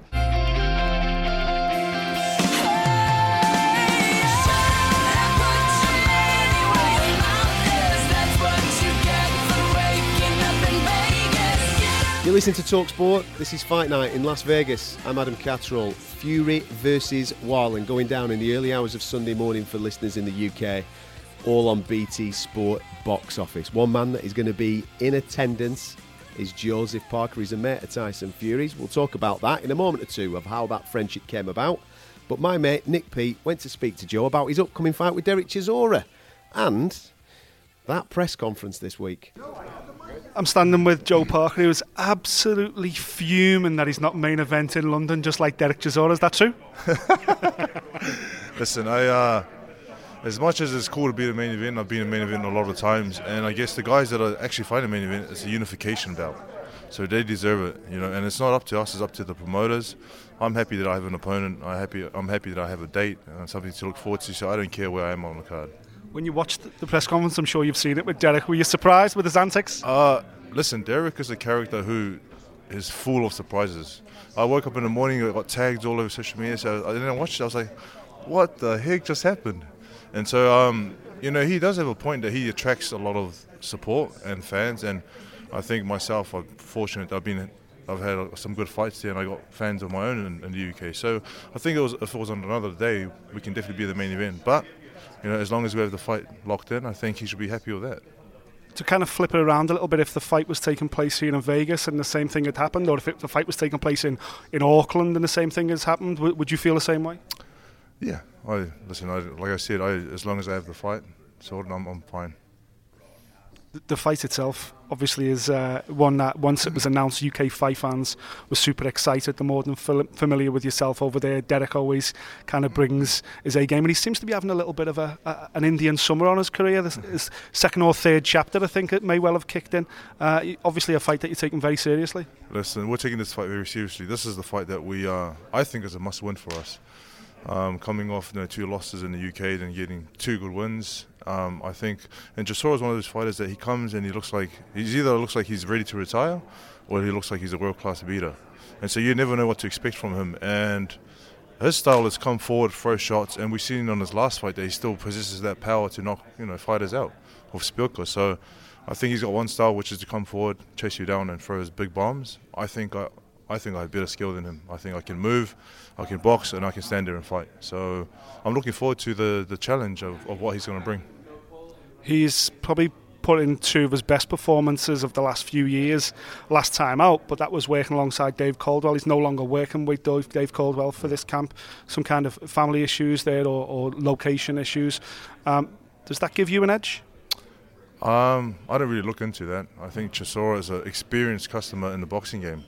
He's been in the game for a long time, so he knows what he needs going into a fight. So even though he's, you know, with issues of his um, like location wise, but I think he, he knows what he needs and he knows what he's going to get to help him get prepared for this fight. We're here obviously in Vegas for Fury versus Otto Wallin on Saturday night. You've got seem to have built up a, a strange, somewhat relationship with Tyson. Did it, how did it come about?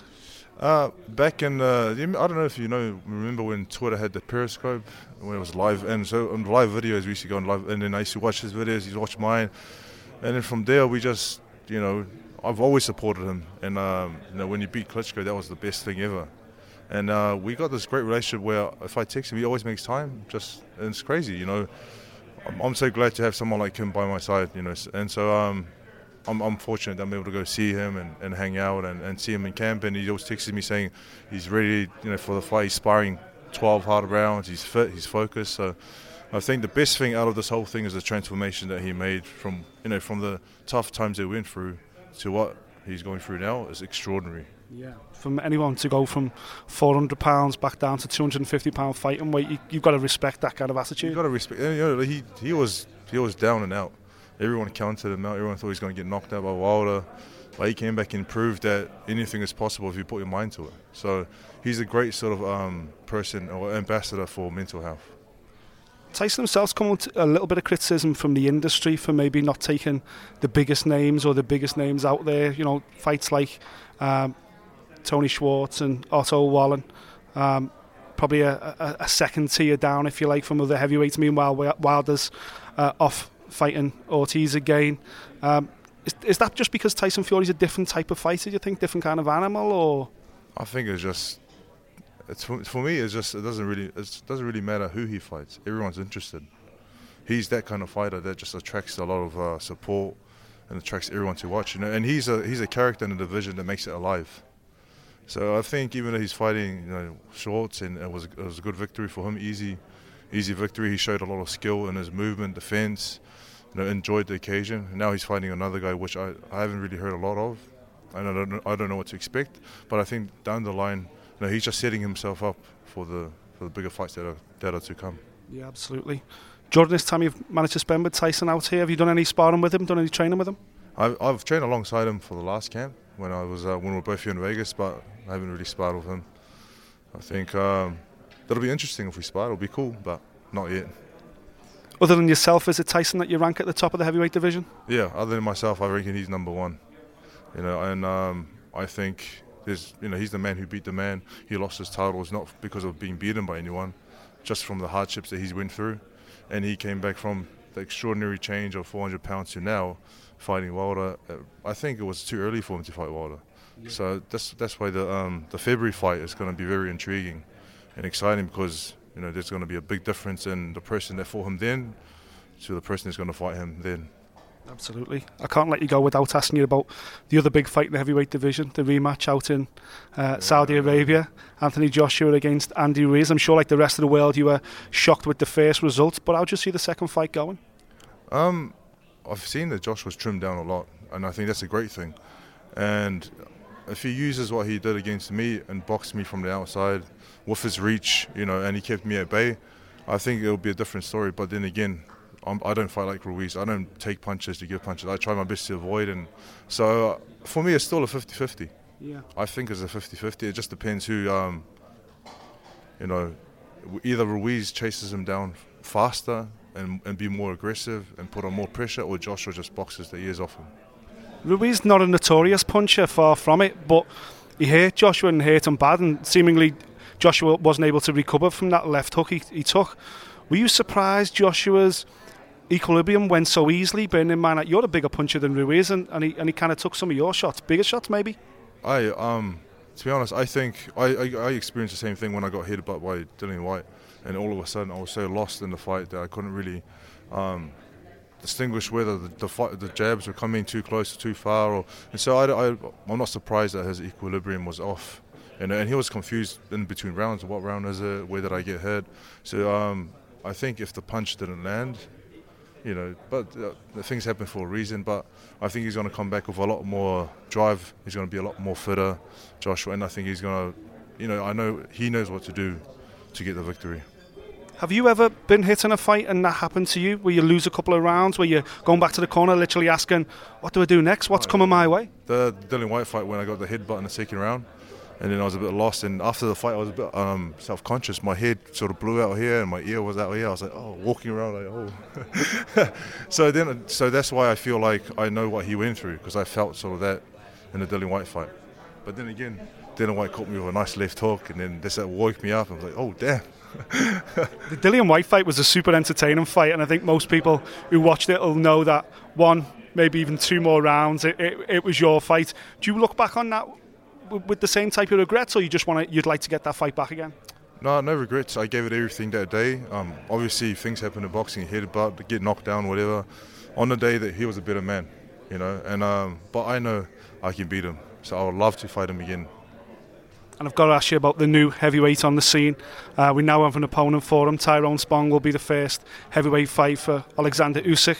What you make, what you make of Usyk and his skills, and do you think it'll transfer up to the heavyweight division? I think he's a very dangerous fighter for the division. Um, the reason I say that is because the skill level, you know, the skill level, the movement, southpaw, and uh, he's southpaw, right? Yeah, yeah. So it's going to be. I'm looking forward to seeing how he does in the heavyweight division. You know, being a unified champion in the other division and coming up, it's going to be good to see how he um, how he settles into the division. Exciting time for all heavyweights. So many big names. You know, there's six, seven, eight of you guys up at the top of the tree. Must be you must be pinching yourself a little bit. Thank, thankful that this is the generation that you're a heavyweight contender because you know a couple of years ago there was only really one or two guys. Now there's an actual division. There's actual a buzz about the heavyweight Oh, yeah. scene. The division's firing at the moment. Like you said, uh, a while ago, a, a while ago, the division was dead. You know, and there was one or two guys taking over the division, and there was uh, it started to get sort of a bit boring, and there wasn't a lot of interest, and a lot of people started going to the other weight divisions. Whereas now, there's so many of us out there that we can make big fights happen, and there's a lot more excitement. So I'm listen, like you said, I pinch myself. All right, I'm I'm part of the division. Let me make the most of it and give it everything I have. Finally, Joe, just a prediction for Saturday night. Fury. Fury's going to take him out, maybe round two or three. I should place a bet, eh? I think so. We're in the right place to do it. Thanks, Joe. Much appreciated. Thank you. Enjoy the rest of your day.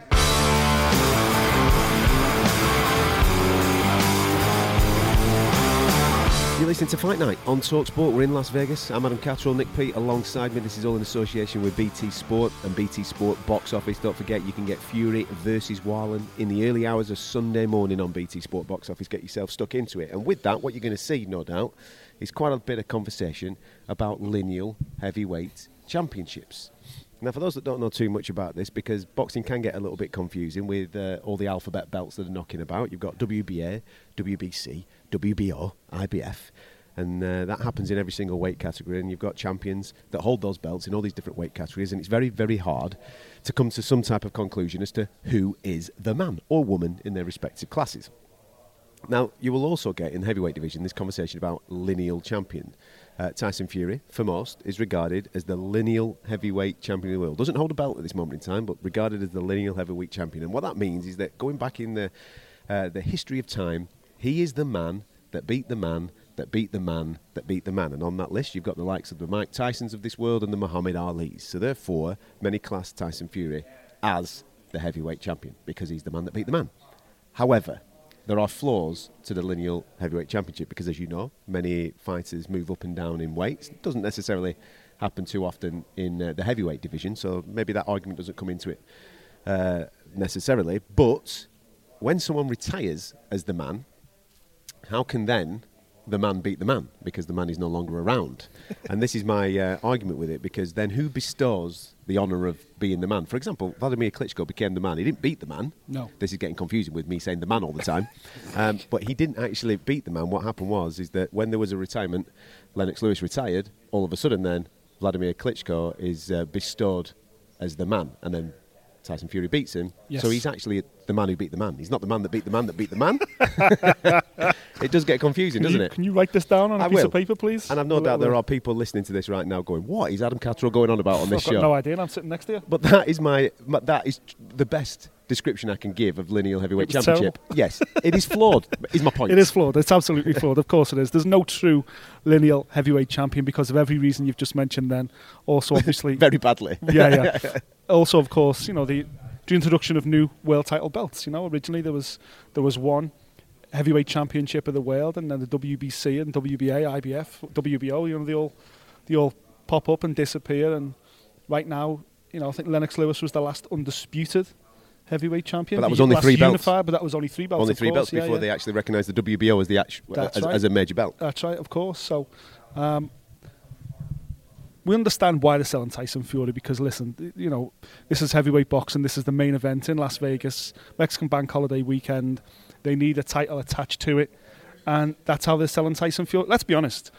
Tyson Fury should be the WBC heavyweight champion of the world. Correct. He, he beat Deontay Wilder. Yeah, I'm with you. He And was robbed of that decision. Plus, so he's, he's never been beaten in the ring, so therefore the championships that he did hold when he was unified champion, Yeah. even though he did go on a little Well, he lost to himself. Yeah, he lost them to himself. He lost to himself, which forced him out of boxing. You Mhm. know, his his lifestyle and everything else got in the way. He achieved his dreams. He beat Klitschko in Germany. He ended the Klitschko era, became the undisputed champion. Um, but then he, he lost to himself. So he's on the he's on the career comeback. I understand why people are billing Tyson Fury as the lineal heavyweight championship. Of course I do.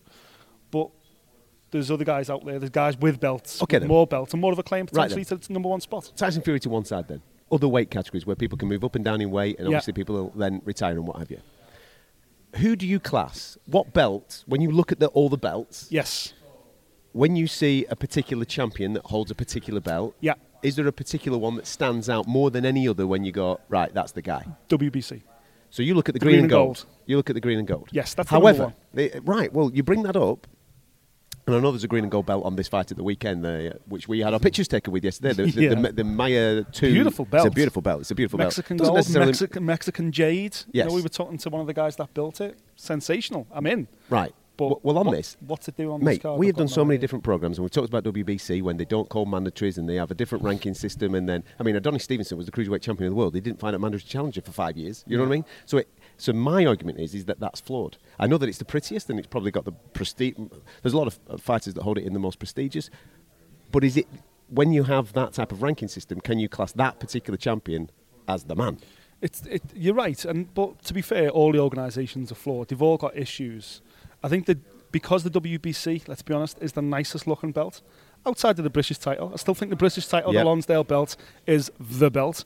And all due respect, I think the Ring magazine belt because of Well, the Rocky movies right. is the belt. It looks beautiful. Well, But in terms of a winning a world title, ask any boxer, ask any young fighter coming through what their dream is. British fighters will say British title, European title, world title. Which one? Nine out of ten will say WBC. Well, you bring up the Ring magazine belt there, right? And this is what I wanted to There's take. not many this. of them knocking about. This is right because many people might not know what that is. Now, in the Rocky Balboa movies, there's a particular belt that Rocky's always pictured with, and that is a, a, a Ring magazine belt. And the Ring magazine belt then defines who is the best in a particular division because you can only win a Ring magazine belt by fighting either. You're either the number one in your division Mhm. or the number two in your division, and that is a fight that comes together to distinguish who is the number one and number two in Yes. the division, right? A la Callum Smith versus George Groves. Right. I think on there's only six active fighters with a, a ring magazine belt at this moment in time. You can only lose that ring magazine belt by losing it in the ring, or if you d- decide to retire and go on a little bit of a hiatus, as Tyson Fury did. So for me, if you've got a ring magazine belt, that holds more prestige than any other belt for me Okay. because of how you can win it. Yeah. Not everybody can get their hands on one. That's where I'm at. Yeah. So when I see someone with a ring magazine belt, I'm going, that's the guy. So who was the last heavyweight to hold the Ring magazine belt? Tyson Fury, wasn't it? Exactly. So why are we not? It's never been, it hasn't been contested since because we've never had number one against number two since Tyson had his spell away from the sport. Yeah. So why is this show not being billed, billed as Tyson Fury Ring Magazine champion? Because you he- and I, well, they in had the it industry stripped. They, they took it off him because he went on a. but no one's won it since. So it's still. So he's the last to hold it. I agree with he's that. He's the last Ring Magazine heavyweight champion. So we should be billing him as the Ring Magazine heavyweight champion. Is he still the number one for you? Uh, I think he is. Yeah. P- purely based on the fact that you know Anthony Joshua lost to Andy Ruiz, uh, and I still believe that Andy Ruiz is a B-level fighter. Um, and I think if Anthony Joshua in December wins all those belts back, then I think Anthony Joshua goes back to number one. Maybe that maybe that's harsh on Andy Ruiz. Then maybe maybe maybe Andy Ruiz should be billed as number one because he's got the most of the belts. I'm not having that. No, uh, listen, my All right, rankings com- right Okay, now. My yeah, give me- give me, my top four. If you were putting a ring magazine belt on a heavyweight championship right now, which Yeah. therefore has to be the number one and number two ranked fighters, Yeah. who are they? Fury versus Deontay Wilder Part Two in February. I'd put a ring magazine belt on that. I would absolutely. But then, isn't that harsh on Andy Ruiz? Because he, prior to Andy Ruiz knocking out Anthony Joshua, Anthony Joshua was kind of universally recognised as the world number one in the heavyweight division, Mhm. D- despite what a great fight Fury and, and, and Wilder had first time around. So, are we not being harsh on Andy Ruiz? Not saying, well, he's got he, he beat the man. So why is Andy Ruiz not the number one? Because he looks like the Pillsbury Doughboy. No, because I think if he if he beats Anthony Joshua again, then you've got to have a serious conversation. But we've spoken about this on many times. There's certain fighters that are just another fighter's kryptonite. Yeah. If Andy Ruiz then goes and beats Deontay Wilder, then of course, it's Okay, a- that, a- now that's a different conversation. It's a totally different conversation, isn't Yeah, it? of course. There's plenty of fighters out there that have managed to come a, come across somebody and Yeah. just have have whatever it is to beat that particular guy. And you know what? I think if Andy Ruiz can beat Joshua again in December, if that does happen, if lightning does st- strike twice, I think there's more chance of us seeing Deontay Wilder versus Ruiz early in the new year than Ruiz uh, than Wilder versus Fury two. Just because the, that the, the same management company, Al Haymon, look after both. And they'll want Deontay Wilder with all the belts before they go into any kind of second fight with Tyson Fury or even a potential showdown with Anthony Joshua. That's even if Anthony Joshua is still in the sport, if he gets beat by Andy Ruiz. And I, actually, if he does lose to Andy Ruiz, I don't think we will see him in the sport anymore. Well, we, we were. Uh, I don't want to obviously. If my wife's listening to this, I, I was tucked up in bed by nine o'clock last night. But uh, we, we went out for a little bit of dinner, and obviously the Warrens were out with us, and loads of boxing journalists are out here, and we've had these conversations off off the radio with, with so many different people, and there is there was a lot of chat about Anthony Joshua. But everybody was talking very, very positively of where they believe Joshua is at this moment in time. That's true. Because we've seen, obviously, the press conferences, we've seen the way that he's acting, the way, the way that he's talking, the way that he's carrying himself. And it seems, I mean, we're going to find out in December, but it seems like there's a bit of the old Anthony Joshua there. You know what I mean? The guy, that, be. the guy that burst onto the scene, the kid off the street that just wants to take your head off. Yeah. And we need to see that, don't we? Everybody last night when we were talking about how we think the second fight might play out, Frankie himself even jumped on and said, "You can't box this kid. Don't box him. Don't stand at range. You've got to jump on him Yeah. and jump on him early, Yeah. and and finish the kid." Is basically what he was saying. You've got to be as of there. aggressive as you used to be. Yeah. Get him out of there. Feed him that jab. and then start feeding him right hands. That's what AJ's got to do, and I think that's what they absolutely will be working on in this camp. Um, I think it's wrong to say that Ruiz is too small for him. His hands are too fast. Everything else. Listen, I go back to what I said before the fight even took place. Regardless of the uh, man standing in front of him, if Anthony Joshua is the best heavyweight on the planet, it should matter what shape, what size, how tall, how long, how fast his hands are. It shouldn't matter what the heavyweight, what, what the guy in front of him brings. If you're the number one, you can beat anybody. And right now, I look at the heavyweight division and I see how to beat Deontay Wilder. I see how to beat now because there's a blueprint. I see how to beat Anthony Joshua. I see, you know, a lot of ways to beat Andy Ruiz. The one guy I don't see a way to beat is Tyson Fury. I think Tyson Fury is the toughest oppo- opponent for any heavyweight in the world right now, just because he his his footwork is so good, his uh, ring IQ is just off the charts. He doesn't waste any energy. He knows how to win rounds, and that is so important in a division where people are swinging for the fences, and one fight, one punch can can end everything.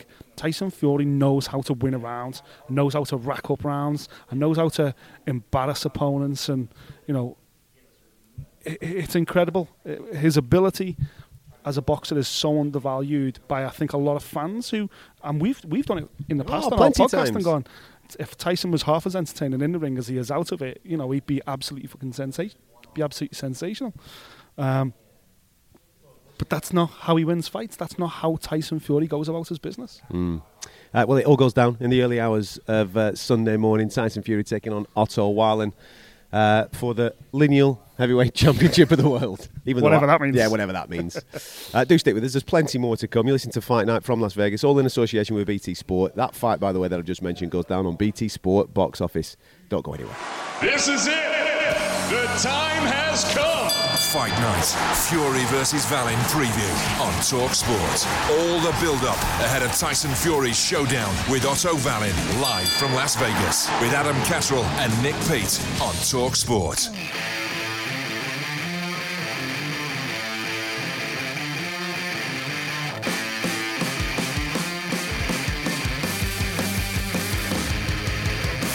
This is Fight Night on Talksport. We're in Las Vegas for Fury versus Wallin. BT Sport Box Office is the place that you can watch this in the early hours of Sunday morning. Now, earlier on this week, there was a press conference in London to announce a card on October 26, which sees the super lightweight division being unified. One person's not quite happy about not being top of the bill and being pipped by the smaller men. Our boy, Gareth A. Davis, was in attendance at that press conference and he stuck microphones in people's faces. Thanks, Adam. It turned out to be quite the eventful press conference in London on Monday as Chisora delivered an expletive laden rant in objection to the fight, supporting Josh Taylor, Regis Prograis World Super Lightweight Unification bout. He really did kick off at the dais and he pretty much owned the press conference. People were unhappy with him, but people were also quite amused with him. It was typical Derek Chisora. I did manage to grab a quick word with War himself, War Chisora, just as he was trying to sneak out of the presser, and this is what he had to say. I'm disappointed, but you know what? We're gonna sort it out.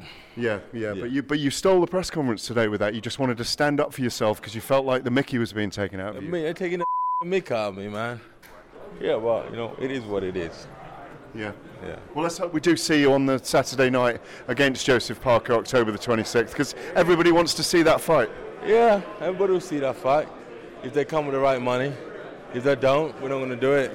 So you're off to see uh, off to see Eddie Hearn now and get this straightened out, yeah? See the man with writes the check. Okay, thank you. I then caught up with the World Boxing Super Series promoter Kalle Sauerland after Chisora took aim at him during the presser, and he told me it was all good fun and publicity. I promoted Del for a few years, and it's all good, all good, all in name.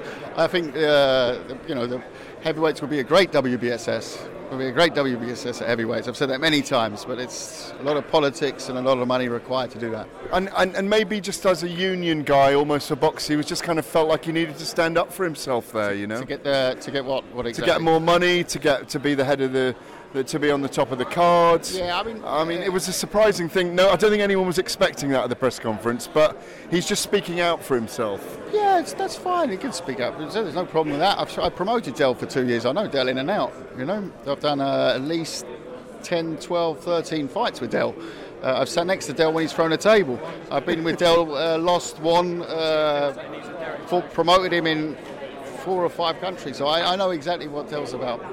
And you, you're confident that we will have I him on wouldn't quite night. call Dell a union man though.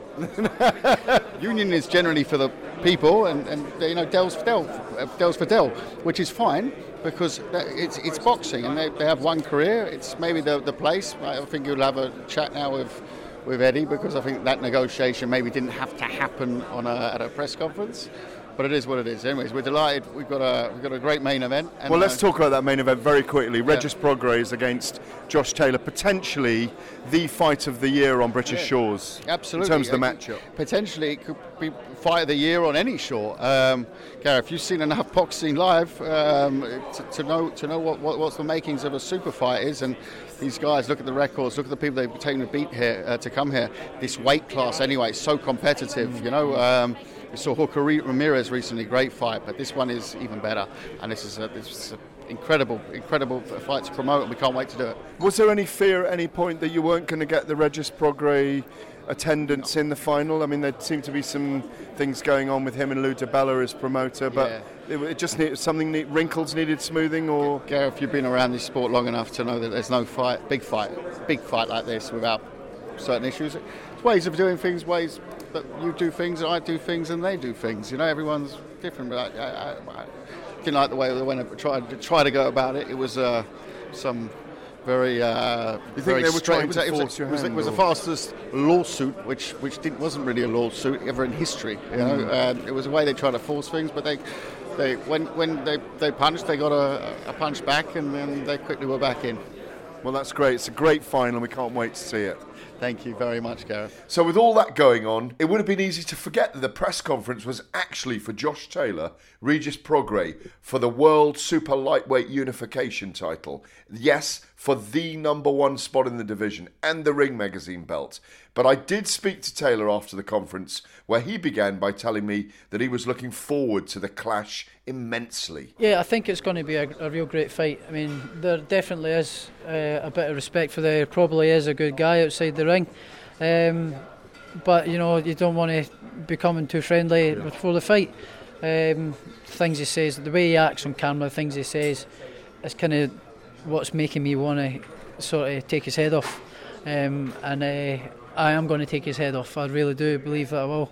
I mean, it's quite friendly and a wee bit of jivey here and there, but he is only one or two words away from me, like clicking and, and, and going for him. So, so I think closer to the fight, um, I'll be a wee bit, I'll be less friendly and a bit more, bit more in fight mode. Well, it's good to hear that you got your metal then, because he, he's kind of not under your skin, but he's got you on the balls of your feet, kind of thing, and you know No, that you're not got me on the balls of my feet. I'm just ready for a fight. I'm just I'm just ready for a fight. I'm ready to go. Um, I've been wanting to fight this guy for a for a while now. He's he's sort of he started comment started commenting on my things on social media about two years ago now. Um, and I says, listen, don't worry, our time our, our paths will cross, and uh, it's here. So yeah, it's good. I'm, I'm looking forward to it. I'm I'm super excited for it. It's no nobody's under masking. I'm just uh, I'm excited. We are as well. I think it is going to be the fight of the year on British shores. Cannot wait. Yeah, I can't wait. You know, it's it's, it's a big fight. The two best of uh, fighters in the division, I believe, and uh, we're gonna we're gonna, you know, rough it out and see who's the, the, the top man. And the Ring Magazine belt, does that mean a lot as well? Yeah, as well as the. Ali Trophy? Yeah, I agree. There's a whole lot of silverware to go to go there. Um, the Ring magazine, I never thought I'd box for that. Um, it's usually only massive, fa- massive, massive fights that get it. You know, the big, huge names in the sport that fight for that kind of belt, and to be fighting for that is another uh, box ticked and you know another dream come true. So it's going to look good um, in the living room when I, once I beat him. Regis Prograis then told me how he feels the UK is the number one place to host major boxing events now, and that he can't wait to get his hands on Josh Taylor. I I actually think it's the best place right now. This is for me. The UK is the best place to have a fight. Um, it's a dream come true to be fighting in London, fighting at the O2. All this stuff is like you know, it for me it's like a, a, just a dream come true, and I'm just I'm ecstatic about it. I can't wait. Like I wish the fight was like, you know, it was closer. Um, but Oh, you can't wait for it. Like you wish it wasn't all those weeks away. Yeah, I mean, I do because I do need to train and get in, sh- in more shape and stuff. But as far as like mentally, I'm so ready for this fight. Like because it's just it's a huge fight, and I just um just just to be you know in this position at this early in my career, pay per view over here. Oh man, this is you know this history, and I'm I'm a part of this, and I'm just loving every second of it. You'll be training for the fight in Los Angeles, though, yeah. Yeah, I, I three three part, uh, L.A., Houston, and then I come here. Okay. What's what's happening in. Houston then? Um, I mean, we just go out there for the weather. Basically, it's real, really, really, really hot and humid. So Mm. um, that's kind of where we go to Houston. That's um, my my trainer's his gym is out there, so I go over there too. And that's kind of why I everything started at in Houston for me. I'm from New Orleans, but everything started, you know, in Houston for as far as boxing goes. I know that you're down on record and you always tell everyone what a historian of boxing you are and you're a student of the game Mm-hmm. and you know a lot about history. The Ring magazine belt must mean a lot as well as the Ali trophy because that is the big thing, isn't it? The Bible of boxing. Yeah, I mean, it's the Bible of boxing, man. It's the biggest thing. It's not, it's not, um, it's not bought. Basically, you know, all the other belts and stuff is they're, they're, they're belts that's bought, that's can be paid for, that's that has um a little bit of maybe could- you can say corruption, maybe not. Politics, ba- politics, Yeah. basically. but the ring is not. The ring is who they think is the best. You know, without you know, without all the politics Mm. and stuff like that. The Ring magazine is who they pick as the you know the exact the best fighter. So to have that belt, it's only a few fighters in history get that belt, get that chance, and to have that is like you know is is, is very special. You know, and um, I think you know it's it's starting. You know, it's the start of my legacy basically. Undefeated, you're going to fight for the undisputed title in the division, 140 pounds. It's an amazing division. Mm-hmm. You know, it's had the Mayweathers, the Pacquiaos, all these guys just in recent history, Regis. Um, there's a little bit of beef between you and Mr. Taylor from Scotland, isn't there? Of course, I mean, it's, I don't think it's I don't think it's beef. I think we always, you know, we're gonna go back and forth. You know, You're both very fast talking, fast thinking. aren't you? Exactly. You know? I, I think all all the- all the, the UK fighters are. You know, y'all all a lot of people. You know, fast talkers, and I'm a fast talker too. So you know, it's it's always gonna be like you know, fast talking, a lot of comebacks and stuff like that. And um, yeah, I mean, it's it's not beef, but you know, we can't be real friendly with each other. We we got to fight. You know, we have to fight, and then after the fight, then you know, we'll go you know go where we can or whatever. But On the undercard of this night, Lawrence Okoli is in action as he takes on Yves Ngabu for the European Cruiserweight title. Yep, he's after the Triple Crown. He's had the British, he's got the Commonwealth, and also, of course, now he wants the European title. He's going the old traditional route. He told me, though, that he's ready for this step up against the very tough fighter from across the channel. Yeah, he looks like a solid, strong guy. Uh, he looks quite big for the weight, so he's probably got a bit to drop now. Um, same as myself, so we're going to have some fun in seven weeks. Um, how important is it for you to get the Triple Crown, the British, uh, Commonwealth, and the European title at cruiserweight? Extremely. Uh, I, I'm really doing it for the picture. Obviously, it's good to get experience and all that stuff, but I just want a picture on my Instagram with all the belts. And then you're saying that you're going to go up to world title then um, by the end of next year, by the end of 2020? Maybe even before that. I just feel like Ngabu is what like uh, he's ranked number ten in the Ring magazine, um, European champ. So after that, as long as I'm able to win well, the next step up is maybe a former world champion, maybe someone that came up short in the World Super Series, and then if I'm able to get through that test again, we go for you know a vacant world title or um, one of the lesser, if you can call them that, um, champions, and then um, I can go to Olympic Games um, as a world champion. Is that what you're intending to do? Go to the Olympic Games again? That's my aim. Not not to box, but to um, go there and just you know motivate the GB boys. Say, hey guys, you can do it. Oh, so you want to be in Tokyo next year Yeah. for the team to motivate them Yeah, with a world title? in? That's my 100% aim. Yeah. All the, like British, Commonwealth, European is good, but I feel like a world title is the crown jewel. Say, hey, listen, man, within three or four years, I managed to do it. So yeah, I'm on it. So we're set for a fantastic night of boxing at the O2 on October the 26th.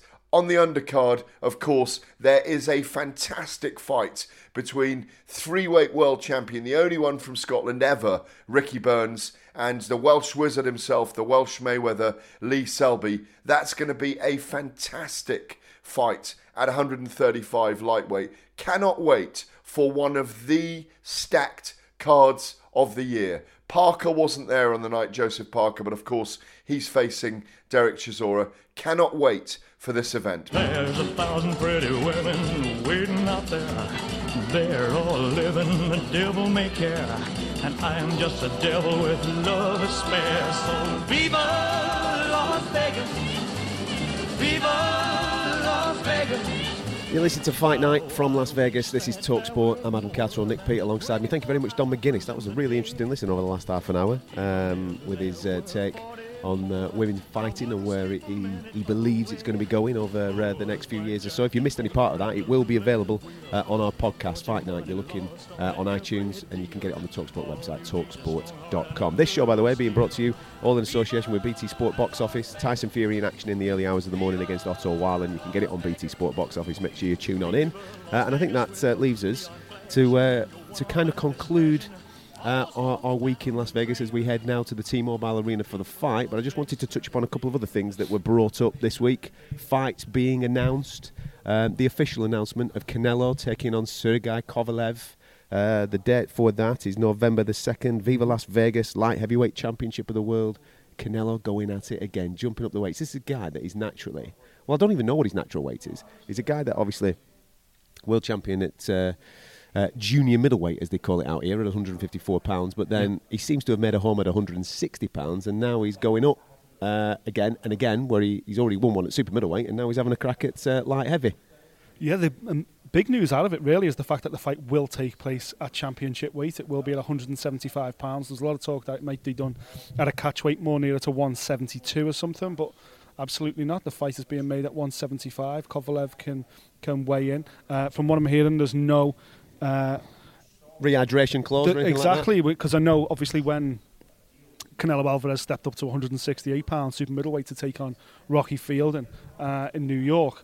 Uh, Rocky Fielding part of the contract was that he had a rehydration clause. He could only put on, I think it was an extra five pound in between the weigh-ins and the fight itself, uh, and they were quite strict on that too. And it kind of, you know, I'm not saying that changed the changed the end result, but it certainly, you know, impinged on what Rocky Fielding would usually do to rehydrate after the weigh-in. So there's the fact that that hasn't been highlighted, that doesn't seem to be an issue either. It feels like Team Team Kovalev have actually kind of got what they wanted against Canelo. They're going to have all the natural size advantages. But I think anybody that watched, has seen Kovalev in the last 12 to 18 months, certainly against Anthony Yarde, he's not the fighter he once was. He's not the guy that, you know, pushed Andre Ward right to the end. You know, a lot of people thought he, he beat. Andre Ward Yeah. in the first fight. He was sensational. He's not the same fighter he once was, and I think the timing here for Canelo Alvarez to become a four-weight world champion um, is absolutely perfect. Not only has he become a four-weight world champion, if he beats Kovalev, but arguably Kovalev is still the biggest. Well, Kovalev, Kovalev is the biggest draw in the light heavyweight division. Well, you say that because there's a light heavyweight super fight that has been made. We're going to get to that in a minute, but just seeing as that this is Mexican Independence Weekend and we're talking about Canelo because this is normally his weekend. We, we were expecting to see Canelo fight this weekend. Obviously, Yeah. that all fell through, and now we're going to get to see him taking on uh, Sergei Kovalev on, in in November. Out, out of all the great Mexican fighters, and don't get me wrong, we could be here all night talking about great Mexican fighters. If he wins a championship in a fourth weight category, where does that put him? It puts him right up there with the you know the, the true superstars of, of Mexican boxing, of course. What about the guy that looks after him? Yeah, the Oscar De La Hoyas, yeah. the, you know, Chavez, all these guys, Barrera. Barrera, you know, he, he's certainly got to be put in the same. You know, Marquez, he's got to be in, ranked in the same in the same area of, of, of all those guys. Um, Who's the man at the moment? Chavez Senior. Chavez Senior, absolutely the man at the moment. Probably then Oscar De La Hoya in terms of what he did, uh, moving through the weight divisions, but also becoming like a, a global pay per view star. yeah, yeah. Um, you know, I, I grew up really watching the Barrera Morales head to heads, and obviously throw Marquez in there as well for three or four fights. So, uh, a real golden age of, of Mexican fighting. And you know, right now there's there's so many strong Mexican talented athletes just behind Canelo as well. But kind of feels the world's in the right place when the biggest draw in the sport are Mexican. I- I- You can just sense with Mexican fight fans that they, they feel like when there's a Mexican at the top of the tree, all is well in the world of boxing. Uh, and and this, listen, this absolutely takes Canelo to another level. It's going to be a huge, huge event on November the second. But it's a busy old day in fight sports period, isn't it? Yeah, because obviously on that same day, that is UFC 244. Darren Till in action in New York City against Calvin Gastelum. Uh, and then you've also got a certain Mr. Nate Diaz having a little bit of a rock and roll. I can't tell you what belt they're fighting for because we'll get taken off there, but it's the BMF belt. All right, make of that what you will, uh, against Jorge Masvidal. That's on November the 2nd. I just mentioned a moment or two ago there's a super fight that's been made in the light heavyweight division. We're obviously uh, in Las Vegas. There was a, a press conference yesterday held by Top Rank, and they were announcing title fight after title fight after title fight. We knew that this fight was going to happen. It's just nice to see the confirmation of it now. Uh, Gvozdyk versus Beterbiev. Wow, wow, wee, wow. The light heavyweight division. I, I, know, wow, wow, wee, wow. I, I, know there's. I hope that's the name of the fight. I It hope that's, should be. I hope that's all over the posters. The wow, wow, wee, wow fight. Gvozdyk versus Beterbiev. Wow, wow, wee, wow. Well, that's what. If you're a proper boxing fan, you've seen that announced, and you probably made that sound. wow, wow, wee, wow, because it's a hell of a fight. I know they're not famous, and I know that there's people listening to this going, "Never heard of uh, Beterbiev, never heard of Gvozdyk, never heard of him." Right? But trust me, this will be unbelievable. Um, a little bit of news actually that has come out of this week. Top Rank are moving to uh, the UK. You heard us talking to Frank about it earlier on. And Bob. Bob was talking about it earlier yeah, on too. absolutely. Um, should people be worried? Because he's got a twinkle in his eye, as uh, as uh, Mr. Arum, hasn't he? And I know that we obviously billed a couple of weeks ago. Listen, get on the Lomachenko train. He's never coming back to the UK. It's a once in a lifetime opportunity. He's probably coming back two or three more times now. Exactly, As yeah, is yeah. Terence Crawford. Yeah, he's going it's his home home venue now with the O2 Arena in London. If, if Bob had his How, way, how funny is it though that Matchroom and Eddie Hearn, for example, seem to be focusing a lot in the United States of America and bringing a lot Yeah. of their fighters over here. And Bob's gone, well, all right then. If you're coming over here, I'm going to come to your patch, and I'm going to set up shop over there. exactly. Bob Arum that's been putting on fights for what sixty years. Yeah. Uh, suddenly decides to come over to the UK, but as he explained earlier in the show, it's purely down to the fact that the American home audience enjoyed the Lomachenko fight being on Saturday afternoons here on this side of the Atlantic, even though it was late at night down in London. The TV network enjoyed it. ESPN Plus got real good uh, viewing figures for that fight, and they basically said to Bob, "Listen, get back over to the UK and let's do some more shows." And Bob Arum being Bob Arum has thought, yeah, absolutely, why not? And uh, you know, we had a bit of a joke with Frank about it. Frank's not too worried. Um, listen, there's enough to go around, isn't it? And when you've got a star like Lomachenko, I think every British fight fan should be welcoming top rank with open arms. Because if Lomachenko wants to make the O2 his home, or the Liverpool Echo Arena, even Ah, better. there you are, there then, you are. Uh, he's more than welcome to. Yes, please. You'll put him up, won't you? No need for an odd sell. Not a problem. Nick will tuck him in. Stay in our back room. Uh, listen, thank you very much for listening to us. Hope you've enjoyed the show uh, that we brought to you from uh, Las Vegas this week. It's all in association with BT Sport Box Office. Don't forget Tyson Fury versus Otto Wallin goes down in the early hours of the morning. So if you're staying up, do so. Get on BT Sport and uh, come and enjoy the fight. Uh, this show will be available on a podcast for you. Talksport.com is the website for that, and you can get it on iTunes. We will be back next week in the safe comfort of our studio. We've been on the road too much. Abu Dhabi, Las Vegas. Let's get back to London. It's all happening next week, right here on Talksport. Imagine the softest sheets you've ever felt. Now imagine them getting even softer over time. That's what you'll feel with Boll and Branch's organic cotton sheets. In a recent customer survey, 96% replied that Bowl and Branch sheets get softer with every wash. Start getting your best night's sleep in these sheets that get softer and softer for years to come. Try their sheets with a 30-night guarantee. Plus, get 15% off your first order at bollandbranch.com. Code BUTTERY. Exclusions apply. See site for details. My business used to be weighed down by the complexities of in person payments. Then, Tap to Pay on iPhone and Stripe came along and changed everything. With Tap to Pay on iPhone and Stripe, I streamlined my payment process effortlessly. Now I can accept in person, contactless payments right from my iPhone. No extra hardware required. What's truly remarkable is how I can cater to all of my customers' payment preferences.